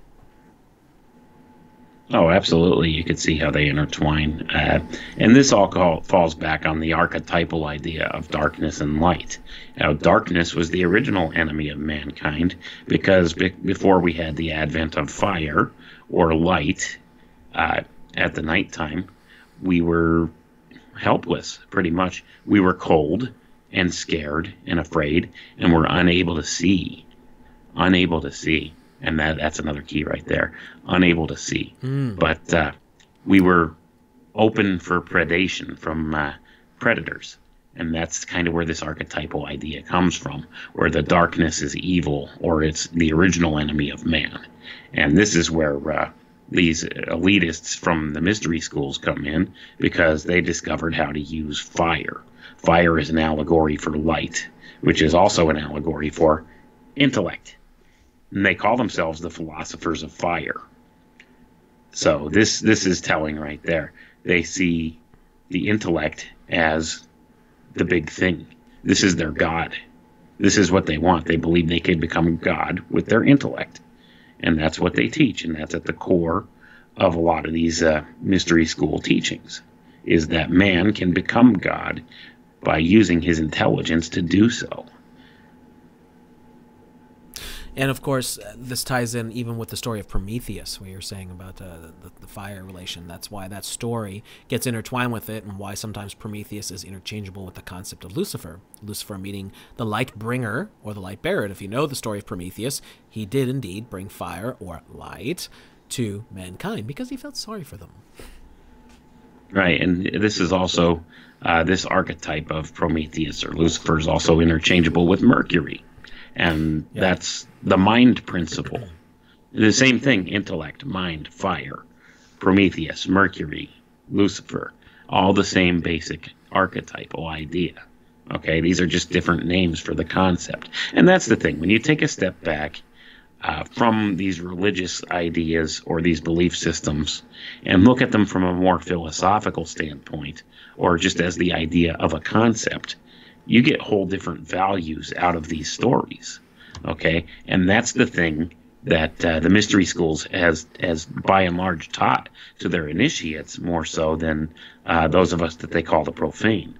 They want us thinking in purely religious terms, whereas they think in more philosophical terms. And uh, a lot of uh, in, intelligent people through the years have said things such as uh, religion without philosophy is a dead thing. And I find that to be true. I mean, you have to have philosophy and religion together to really get to the value of the teachings. And it's the same thing could be said with these different mythologies and stuff too. These are archetypal stories that are there to tell us something, to give us some kind of a real value. And if you look at it from a purely religious standpoint, you're saying, oh, Zeus, that's the ancient gods and blah, blah, blah. It's all nonsense.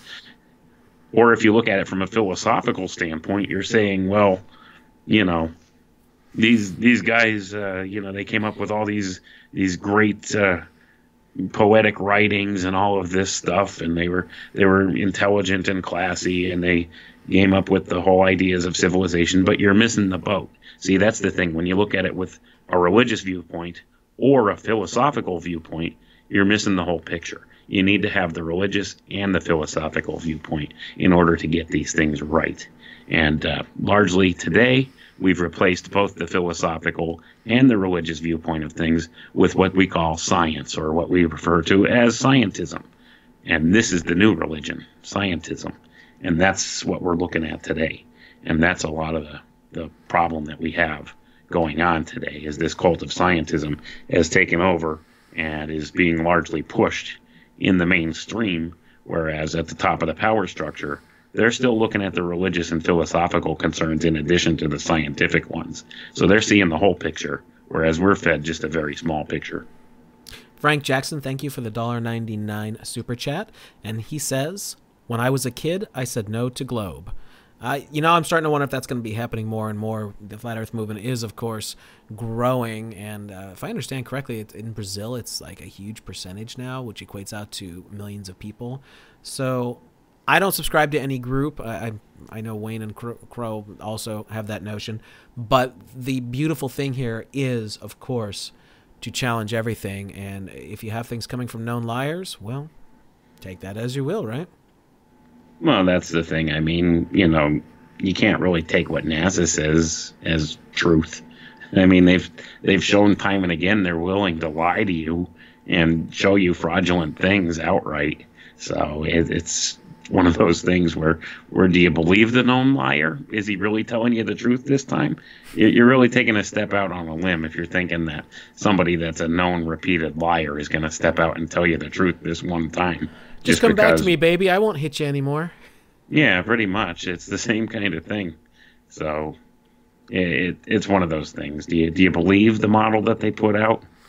I don't know. I see massive inconsistencies with it. I know we've had this discussion before. Oh, sure. Yeah. Uh, I can find inconsistencies with the whole flat Earth argument, though, too.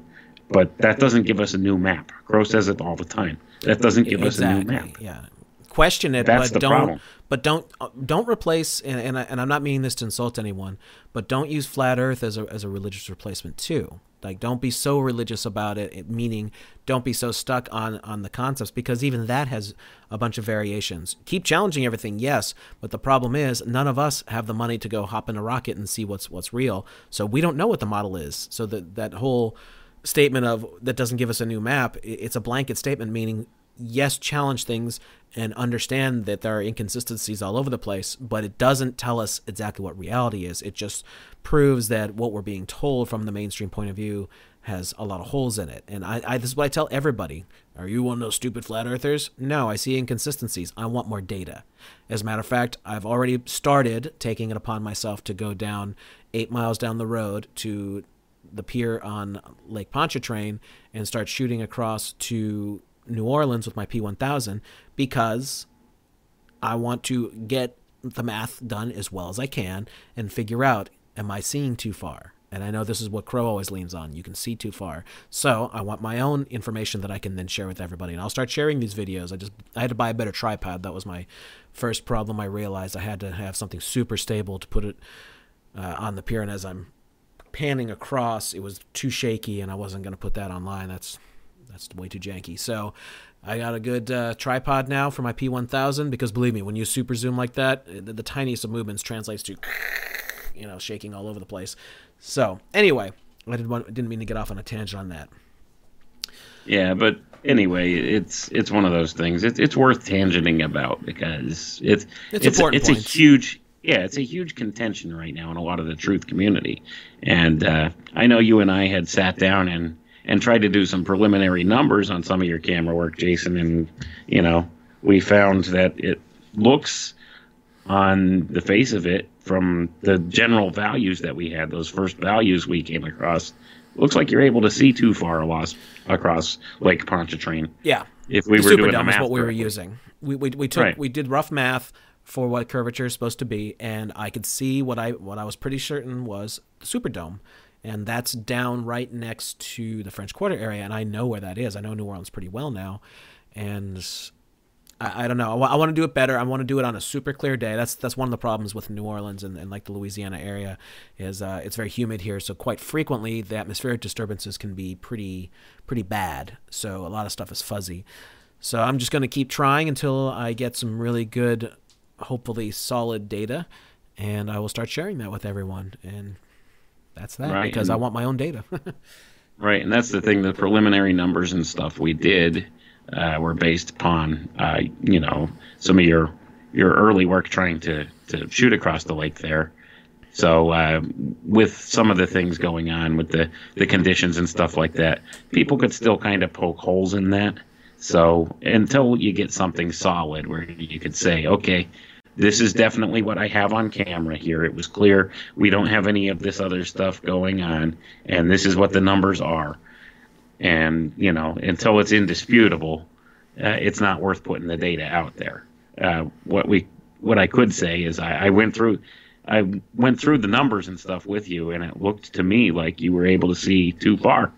Right. So, and I just based upon you, that preliminary view, right? And I, point, yeah, I pointed out to you know, the distance on a map. We we went on. Uh, on Google Maps, and I said, okay, I was here, and this is where the Superdome is, and then we measured it out. And it was uh, what was it, thirty three point four miles or something like that, and then we just ran in the, the the basic calculator, and if I can indeed see the Superdome, I indeed probably shouldn't have been able to super, see the Superdome hypothetically. Right, but uh, it's one of those things where what you got on camera it wasn't really definitive per se, and the conditions weren't exactly right. So it, it's one of those things. We didn't really do anything precise with it. It was just a preliminary look, and we were both kind of a little taken aback that you know it looked like you were able to see too far. So, but it's something that requires more more work to do to really vet out. So let's let's just leave it at that because I think we're we're getting off on a tangent a little too much now. Well, we've only got half an hour left, so I want to get to this next Bill Cooper quote. What you are hearing, folks, is for the first time in history the public revelation of the origin, the history, the dogma, and the identity of those who operate in secret to bring about a worldwide totalitarian so- socialist government. They are known to Christians as Mystery Babylon. It is an ancient religion. Those of you who are smart enough to know what is transpiring here know that these are historic broadcasts and by making these broadcasts, I have sealed my fate. He said this in 1993, by the way. The sun enters each heavenly sign or house of the zodiac in what is called the 30th degree and leaves at the 33rd degree. Thus, God's Son, S U N, is said by the ancients to begin his ministry at 30 and dies at 33. A Freemason is not told the truth of the object of his worship until he attains the 30th degree, and this is why the highest degree in Freemasonry is the 33rd degree, for no one can rise higher than the sun, S U N. When viewing the shimmering rays of sunlight on a body of water at dawn or sunset, and remember that word, sunset, one can still see today how God's Son walks on water. So again, we're seeing a lot of uh, symbolism being broken down there. Wayne. Right, and uh, a lot of this stuff too. Uh, people, if they they have the unction to go look into it a little more, I would highly recommend a book by Jordan Maxwell called "That Old Time Religion." Yeah, uh, he he goes into a lot of detail on a lot of that stuff in in that book too. And once again, this is where the words have meaning game comes into play because you can see how a lot of these different uh, words and stuff uh, convey different meanings and you know this sounds like that even something as simple as sun s-u-n compared to sun s-o-n which uh, i'll be honest in the beginning when i first started looking into this stuff I, I didn't put a lot of credence into that because i thought well these aren't the original languages and stuff this stuff's translating from so sun s-u-n and sun, S O N, in different languages are two completely different words. But uh, once you start doing a little more digging into things and you realize English is a constructed language, that's that's that's a conclusion I came to a while back now. English is a constructed language. It, it's one of those things where it's carefully crafted in order to use this wordplay, and it's a weird thing. And I, I'm still trying to delve into the origins of how these languages came about. I'm not a linguist by any stretch of the imagination, but uh, you know, you start to see correlations between different words and understand that there's you know subcontext within the word that you could read in a symbolic way. And once again, this ties back to the whole language of symbology. And, and that's the thing. These symbols are hidden within the words. And uh, like if you use the word sun, S O N, the symbol of the sun, S U N, is automatically inherent within that word. And and see that's the thing. So you could kind of use those two interchangeably in a way and still convey the meaning of the sun, S U N. And and that's a way that uh, some of these uh, elitist type uh, secret society members and stuff communicate different meanings is in these type of ways. Whereas the person, the your average person on a surface read isn't going to pick up on this stuff, but uh, once you begin to understand that these words are, are breaking down to display different symbolic ideas, then you could really start to read things in that you've never seen before. And it's just one of those things. Either you, through a lot of uh, study and patience and just noticing things, you start to pick up on this, or you don't. It's one of those things that it just takes time to start to pick up on these ideas and concepts and, and start to see them around you. So, but once you do, I mean, the world looks completely different after that. Oh yeah, and I can definitely agree that English seems to be a uh, constructed concept. That's, I think that's pretty obvious. Uh, but we're we're moving on through the storylines, or the, well, I guess they could be considered storylines, right? Through the uh, the story allegory here, and Bill starts really breaking into the Egyptian myths and the symbolism. and uh, the next thing I'd like to read for you guys is this. The fable of Isis and Osiris, as it has descended to us in the account given by Plutarch, why is my screen jumping around? Has not been greatly amplified by any modern research. The Egyptian fragments, which have been translated in recent years, offer no complete account of the birth, life, death, and resurrection of Osiris, nor has any new key been found to unlock this great drama, which may well be termed the Passion Play of Egypt. It is not our intention to perpetuate Plutarch's account merely for its outward appearance, but rather from the same motive that inspired. Let me see if I can pronounce this correctly. Synesius? Synesius. Sorry, I'm not good with these words, names and stuff. Synesius, Platonic philosopher, and my screen keeps jumping. Oh my goodness, this needs to stop. And Christian Bishop. And compile his account of the same fabulous history. So, as you hear that the word in secret societies, and oh man, and especially in Freemasonry, in Freemasonry, thus introduces the Osirian myth. The fable is Egyptian, which we, we know.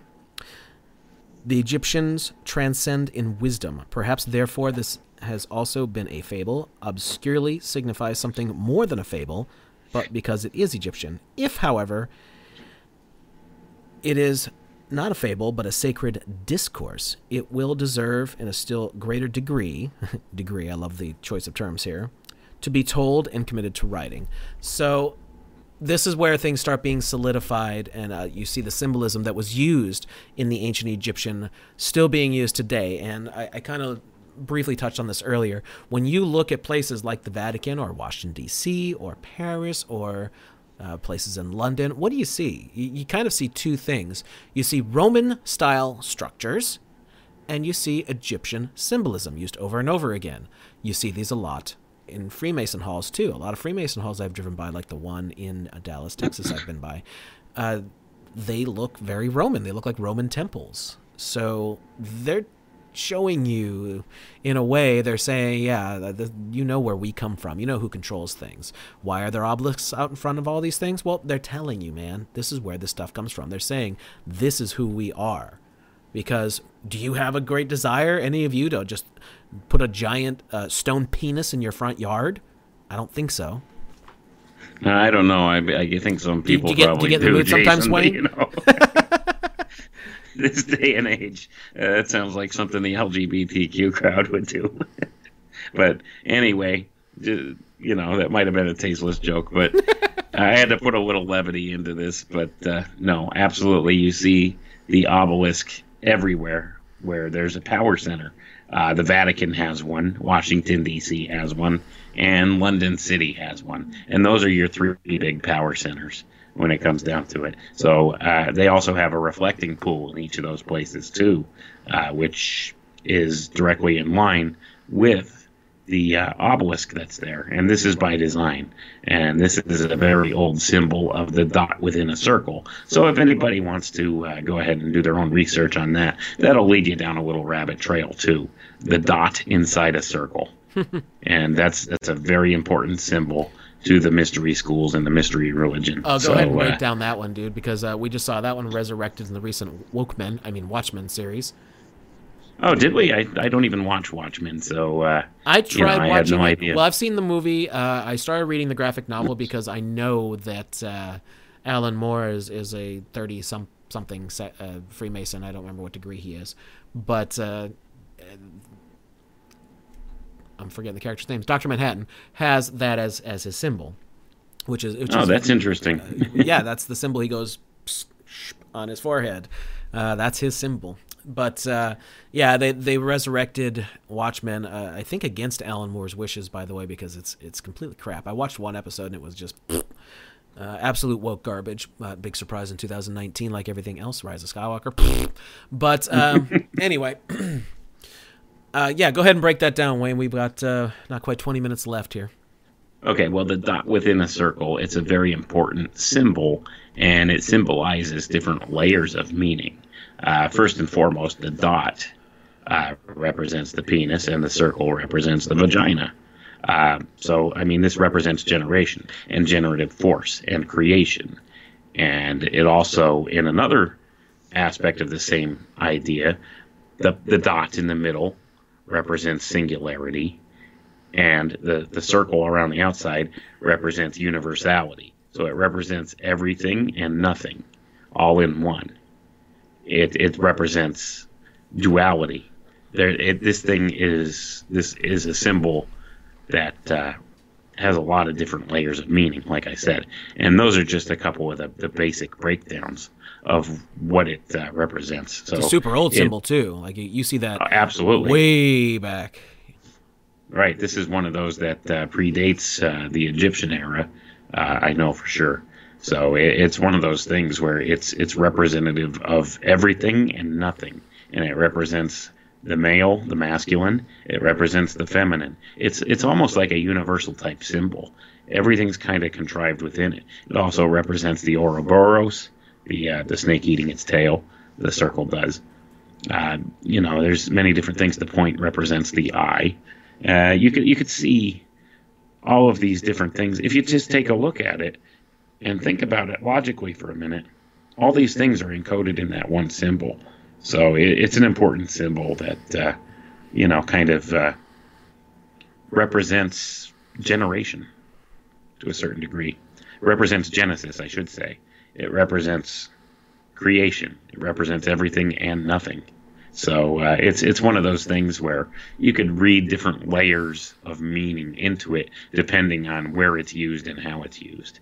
And that's another thing, and you know the intention that's put into it when it's displayed as a symbol and where it's displayed will uh, convey what meaning that it's supposed to represent in that way.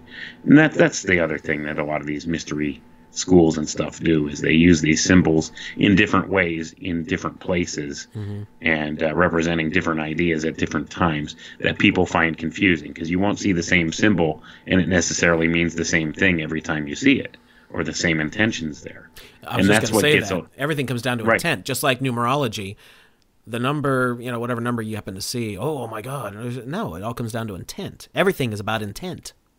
Precisely, and it, it, it just takes time and practice and study to be able to look at these things and understand the meaning that's being conveyed. And it's not something you pick up overnight. That's why you can't just sit down and teach somebody a course. Okay, well here's here's this symbol. This is what it means because that's not always what it means. There's there's different layers of meaning, and that's all part of this whole language of symbology this stuff is constructed in there depending upon where you're at in your own personal journey as to what you'll be able to read in there. And that's how they could encode certain ideas to people at certain different levels of the power structure. Like one person at the lower level will only understand this basic core meaning of it, whereas somebody higher up will see it in this context and realize, oh, okay, I see what they're communicating here. And that's that's one way where people will miss things that are just blatantly out in the open, but the initiates will pick up on it. Because if you don't know what it means and they do, there you go. And it's one of those things, like I said, it takes practice and study and uh, a little bit of discernment. And once you're able to do that, you can start to see see things completely differently.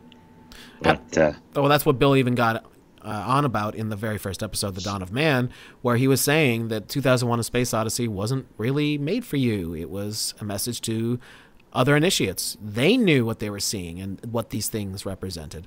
I mean, come on, a great big uh, black obelisk standing before you. Uh, sure, it looked it looked cool to other people, like, oh, what does that mean? Blah blah blah. But other people knew what that represented. That a monolith that, that is black is representative of, uh,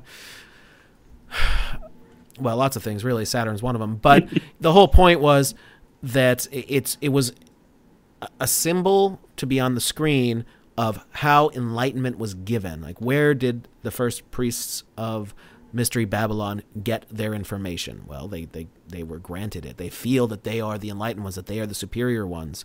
So, this whole movie that's supposed to be about space travel and things like that, it wasn't about uh, space travel. And, uh, you know, there's something a lot of people don't don't know about 2001 Space Odyssey or, or its uh, sequel, that was made into a movie, 2010 Odyssey 2. In the book, if you read the book written by Arthur C. Clarke, and it was written at the same time they were writing the script, Kubrick and Arthur C. Clarke were working on the script, uh, the script slash story together. Uh, but Clarke did the book himself, and in the book is something that most people, well, I don't want to make a judgment, but a lot of people don't know, and that's they did not go to Jupiter like they did in the movie. They went to Saturn. They went to Saturn. so Black Go Monolith, Saturn, yeah. And uh, they, they even I remember reading the book a long, long time ago in high school, and there's the the statement that uh, you know you you could mistake it for Jupiter because of its size until you saw the glory of its rings or something to that effect. Uh, I don't remember exactly now, but there you go. You know they they didn't put Saturn because uh, I I think it would just would have been a little too freaking obvious. But uh, the claim was, and the, the the mainstream answer as to why they did that was that they couldn't make the special effects work for Saturn. You know, we're talking about the mid '60s right. here. Uh, the, the movie took about four years to make, and it was released in 1968. Uh, and yes, this is at the same time Apollo was being solidified, and a bunch of NASA people were indeed working in tandem. This is where this, this big theory comes from that there was some kind of hokey fanoki going on with Kubrick, uh, Arthur C. Clarke, and NASA regarding the, the moon missions, especially. It was because in, in the movie they did show moon stuff and how things should look. And you know, I don't know if that's a, a literal thing that Kubrick contributed a little or even a lot to uh, faking Apollo, but there is absolutely no doubt that that did happen. And my only question is if Arthur C. Clarke wanted them to go to Saturn, but it's supposed to be a joint effort, why didn't he not change it in the book to go to Jupiter? You know, what why this claim that they couldn't make the special effects work? Well, they would have known that I, I don't know how far ahead of time. I mean, the post production certainly would have taken in the 1960s. They, they were talking about pre CGI stuff here, so it wasn't like they were. They had to build practical everything. They would have known far in advance. I, I mean, I could be wrong, but that's what I, w- I would think. So I don't know. The whole thing's really fishy. But yes, in the book they go to Saturn. So there's that. Right, and then just kind of to add it, add to something you said a little earlier, 2001, the movie uh, to your 2001 average viewer. Right. It was about space travel, but it was a movie that was not really about space travel, which uh, tells you something else. Space travel isn't really about space travel either, is it?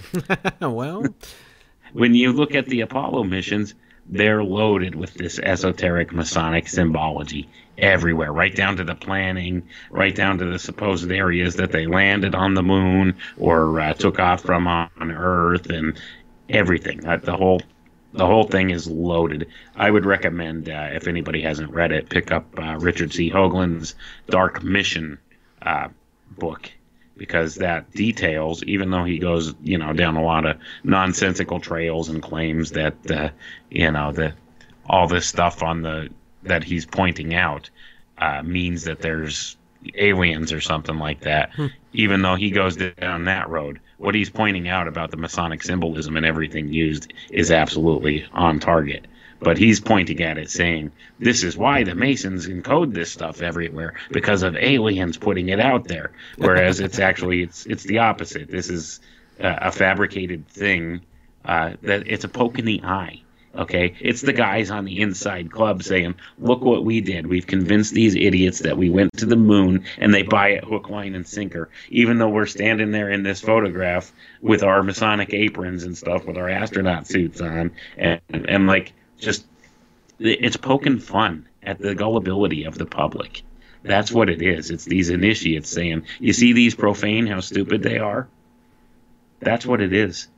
That's the biggest thing that really upset me about uh, the whole Apollo program is not only have they lied to us about it, but uh, it's it's an insult to our intelligence. Laugh at you. They laugh at you if you believe it. They laugh at you. Yeah.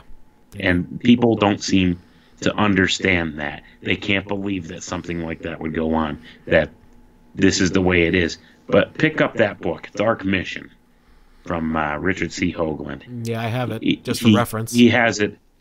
He has it outlined in that book thoroughly. Whereas they use these coordinates and stuff all the time. It's an important Masonic number, this and that. This encodes this Masonic ceremony and everything like that. But uh, he's he's looking at it from the perspective of this is why these guys do this stuff is you know because they know about the aliens and the aliens have this this math encoded everywhere and it's all part of how the universe works. But uh nobody no, it's freemasonry it's, it's because no it's it's a ceremony and they're laughing at you. That's what it is. They're definitely so, laughing at him I don't know. He might have been, you know, part of the uh, inside. Uh, yeah, I mean, I'm kind of making a joke, but it is. It's very hard to say. Let me catch up on a few things in the chat room here. We're down to eight minutes. Uh, I don't have any T-shirts set up for the Secrets of Saturn stuff, but if people wanted, I could easily add that onto the Crow store. Um, if anybody's interested, let me know. Uh, for emails, you can easily reach me at secretsofsaturn at gmail.com. Wayne, do you want to give out your email real quick? Uh, yeah, people could reach me at alchemicaltechrevolution at gmail.com, or uh, they could contact me through my Facebook page, which is called Files from the Conspiratorium, which is back after is a long back. sabbatical. Yeah. Yeah.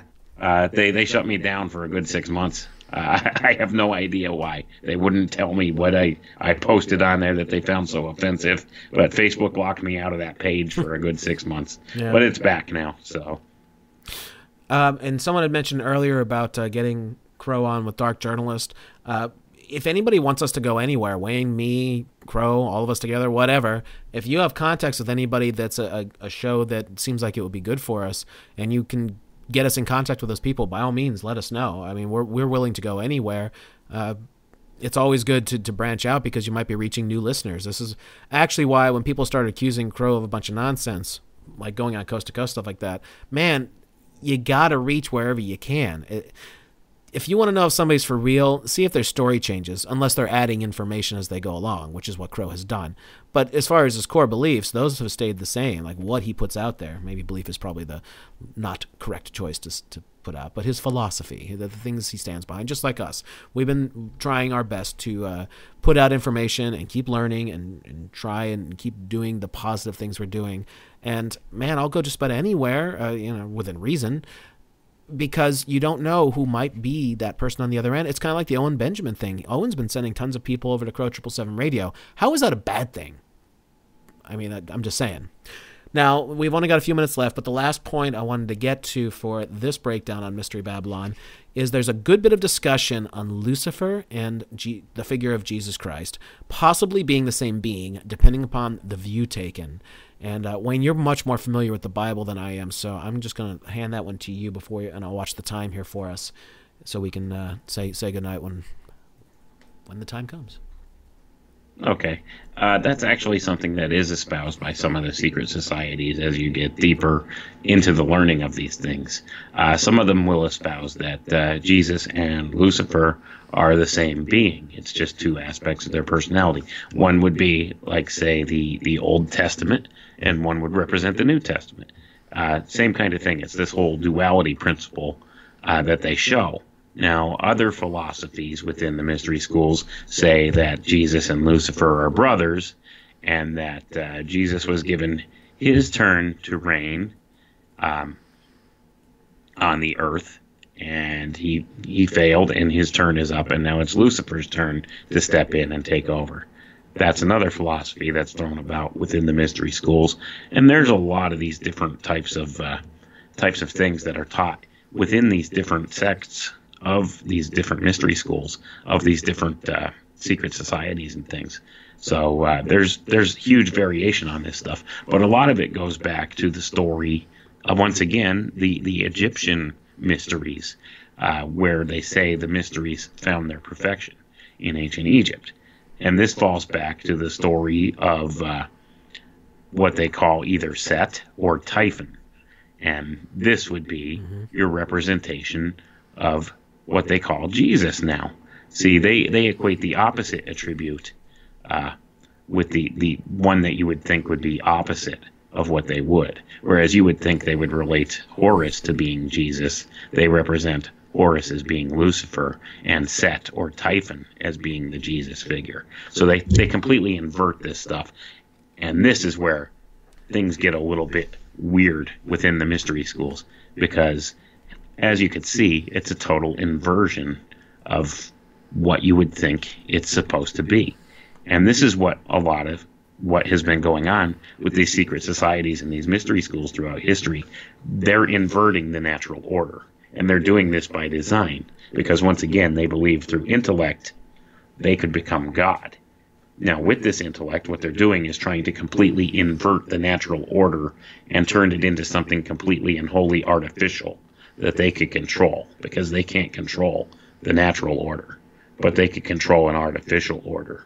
So that's what they're trying to do. So that's why they're utilizing these philosophies and uh, belief systems and all the things that go along with it. They're using this and the technologies to try to invert our reality completely. They're trying to re- invert the natural order, make it completely opposite of what it is so that they can control it. And you could see this going on in our society today. They, they're trying to completely change up everything. They're trying to make male female and female male, for one example that we could readily see. Uh, they're trying to blur the lines of what it is to be human. They're trying to blur the lines of nature. They're telling you that these uh, straight line clouds and stuff in the sky are a new type of cloud. Oh, yeah. Yeah, it's completely natural and normal. They're trying to normalize this stuff. That's not natural, folks. That's not always been there. That's an no. artificial thing. And the, no amount of them telling me, uh, I can't even believe I went outside today in, in my travels today because it's the holiday, and uh, they were hitting us hard with the chemtrails today. I mean, there's these big X's in the sky and everything else. It's not natural. It did. The sky didn't look like that back in the 1980s mm-hmm. when I was a kid growing up. Sorry, it just didn't. There were white fluffy clouds. There weren't all these straight line clouds and this, you know, hazy mist everywhere and stuff like it is now. That's not natural. That's all artificial, and that's all brought about by design by these people in control that are trying to invert the natural order. So, Wayne, we are just about there. Why don't you quickly tell everybody where they can find your books and what they are? Hmm. Okay. Uh, my books are available on Amazon or at pretty much any other fine book retailer at this point. Uh, my latest book is called The Autism Epidemic Transhumanism's Dirty Little Secret. My first book is called The Alchemical Tech Revolution Fulfilling Ancient Esoteric Agendas Through the Use of High Technology. I'll be putting out a new book come uh, spring 2020 uh, that I had mentioned earlier, so people could look for that. And uh, that's about all I got for right now. Otherwise, I could be found right here on Secrets of Saturn Live every Wednesday night. And uh, if anybody needs to get in touch with me, alchemical tech revolution at gmail.com, uh, files from the conspiratorium on Facebook, or uh, hit us up over at Crow Triple Seven Radio too. I can be contacted through there. They're, I stay in touch with them there too. So. Yep, and Wayne's probably going to come back on with us very soon. We have a couple episode ideas in mind. Uh, I want to say good night to the Fringe FM. Thank you so much. We had 140 some people in here for Christmas. That was pretty pretty awesome. Actually, I wasn't sure what to expect. Uh, thank you to the folks, uh, the two folks who donated on uh, super chats. And um, we don't know what we're going to do next week yet, but we will be back. And uh, that's that, folks. Thank you so much for being here. Merry Christmas to those of you who give a flying fajita about such stuff. And uh, that's it. We'll see you next week. Uh, by the way, if you need to reach me, uh, by all means, hit me up at secretsofsaturn.gmail.com. Take care, everyone. Bye bye.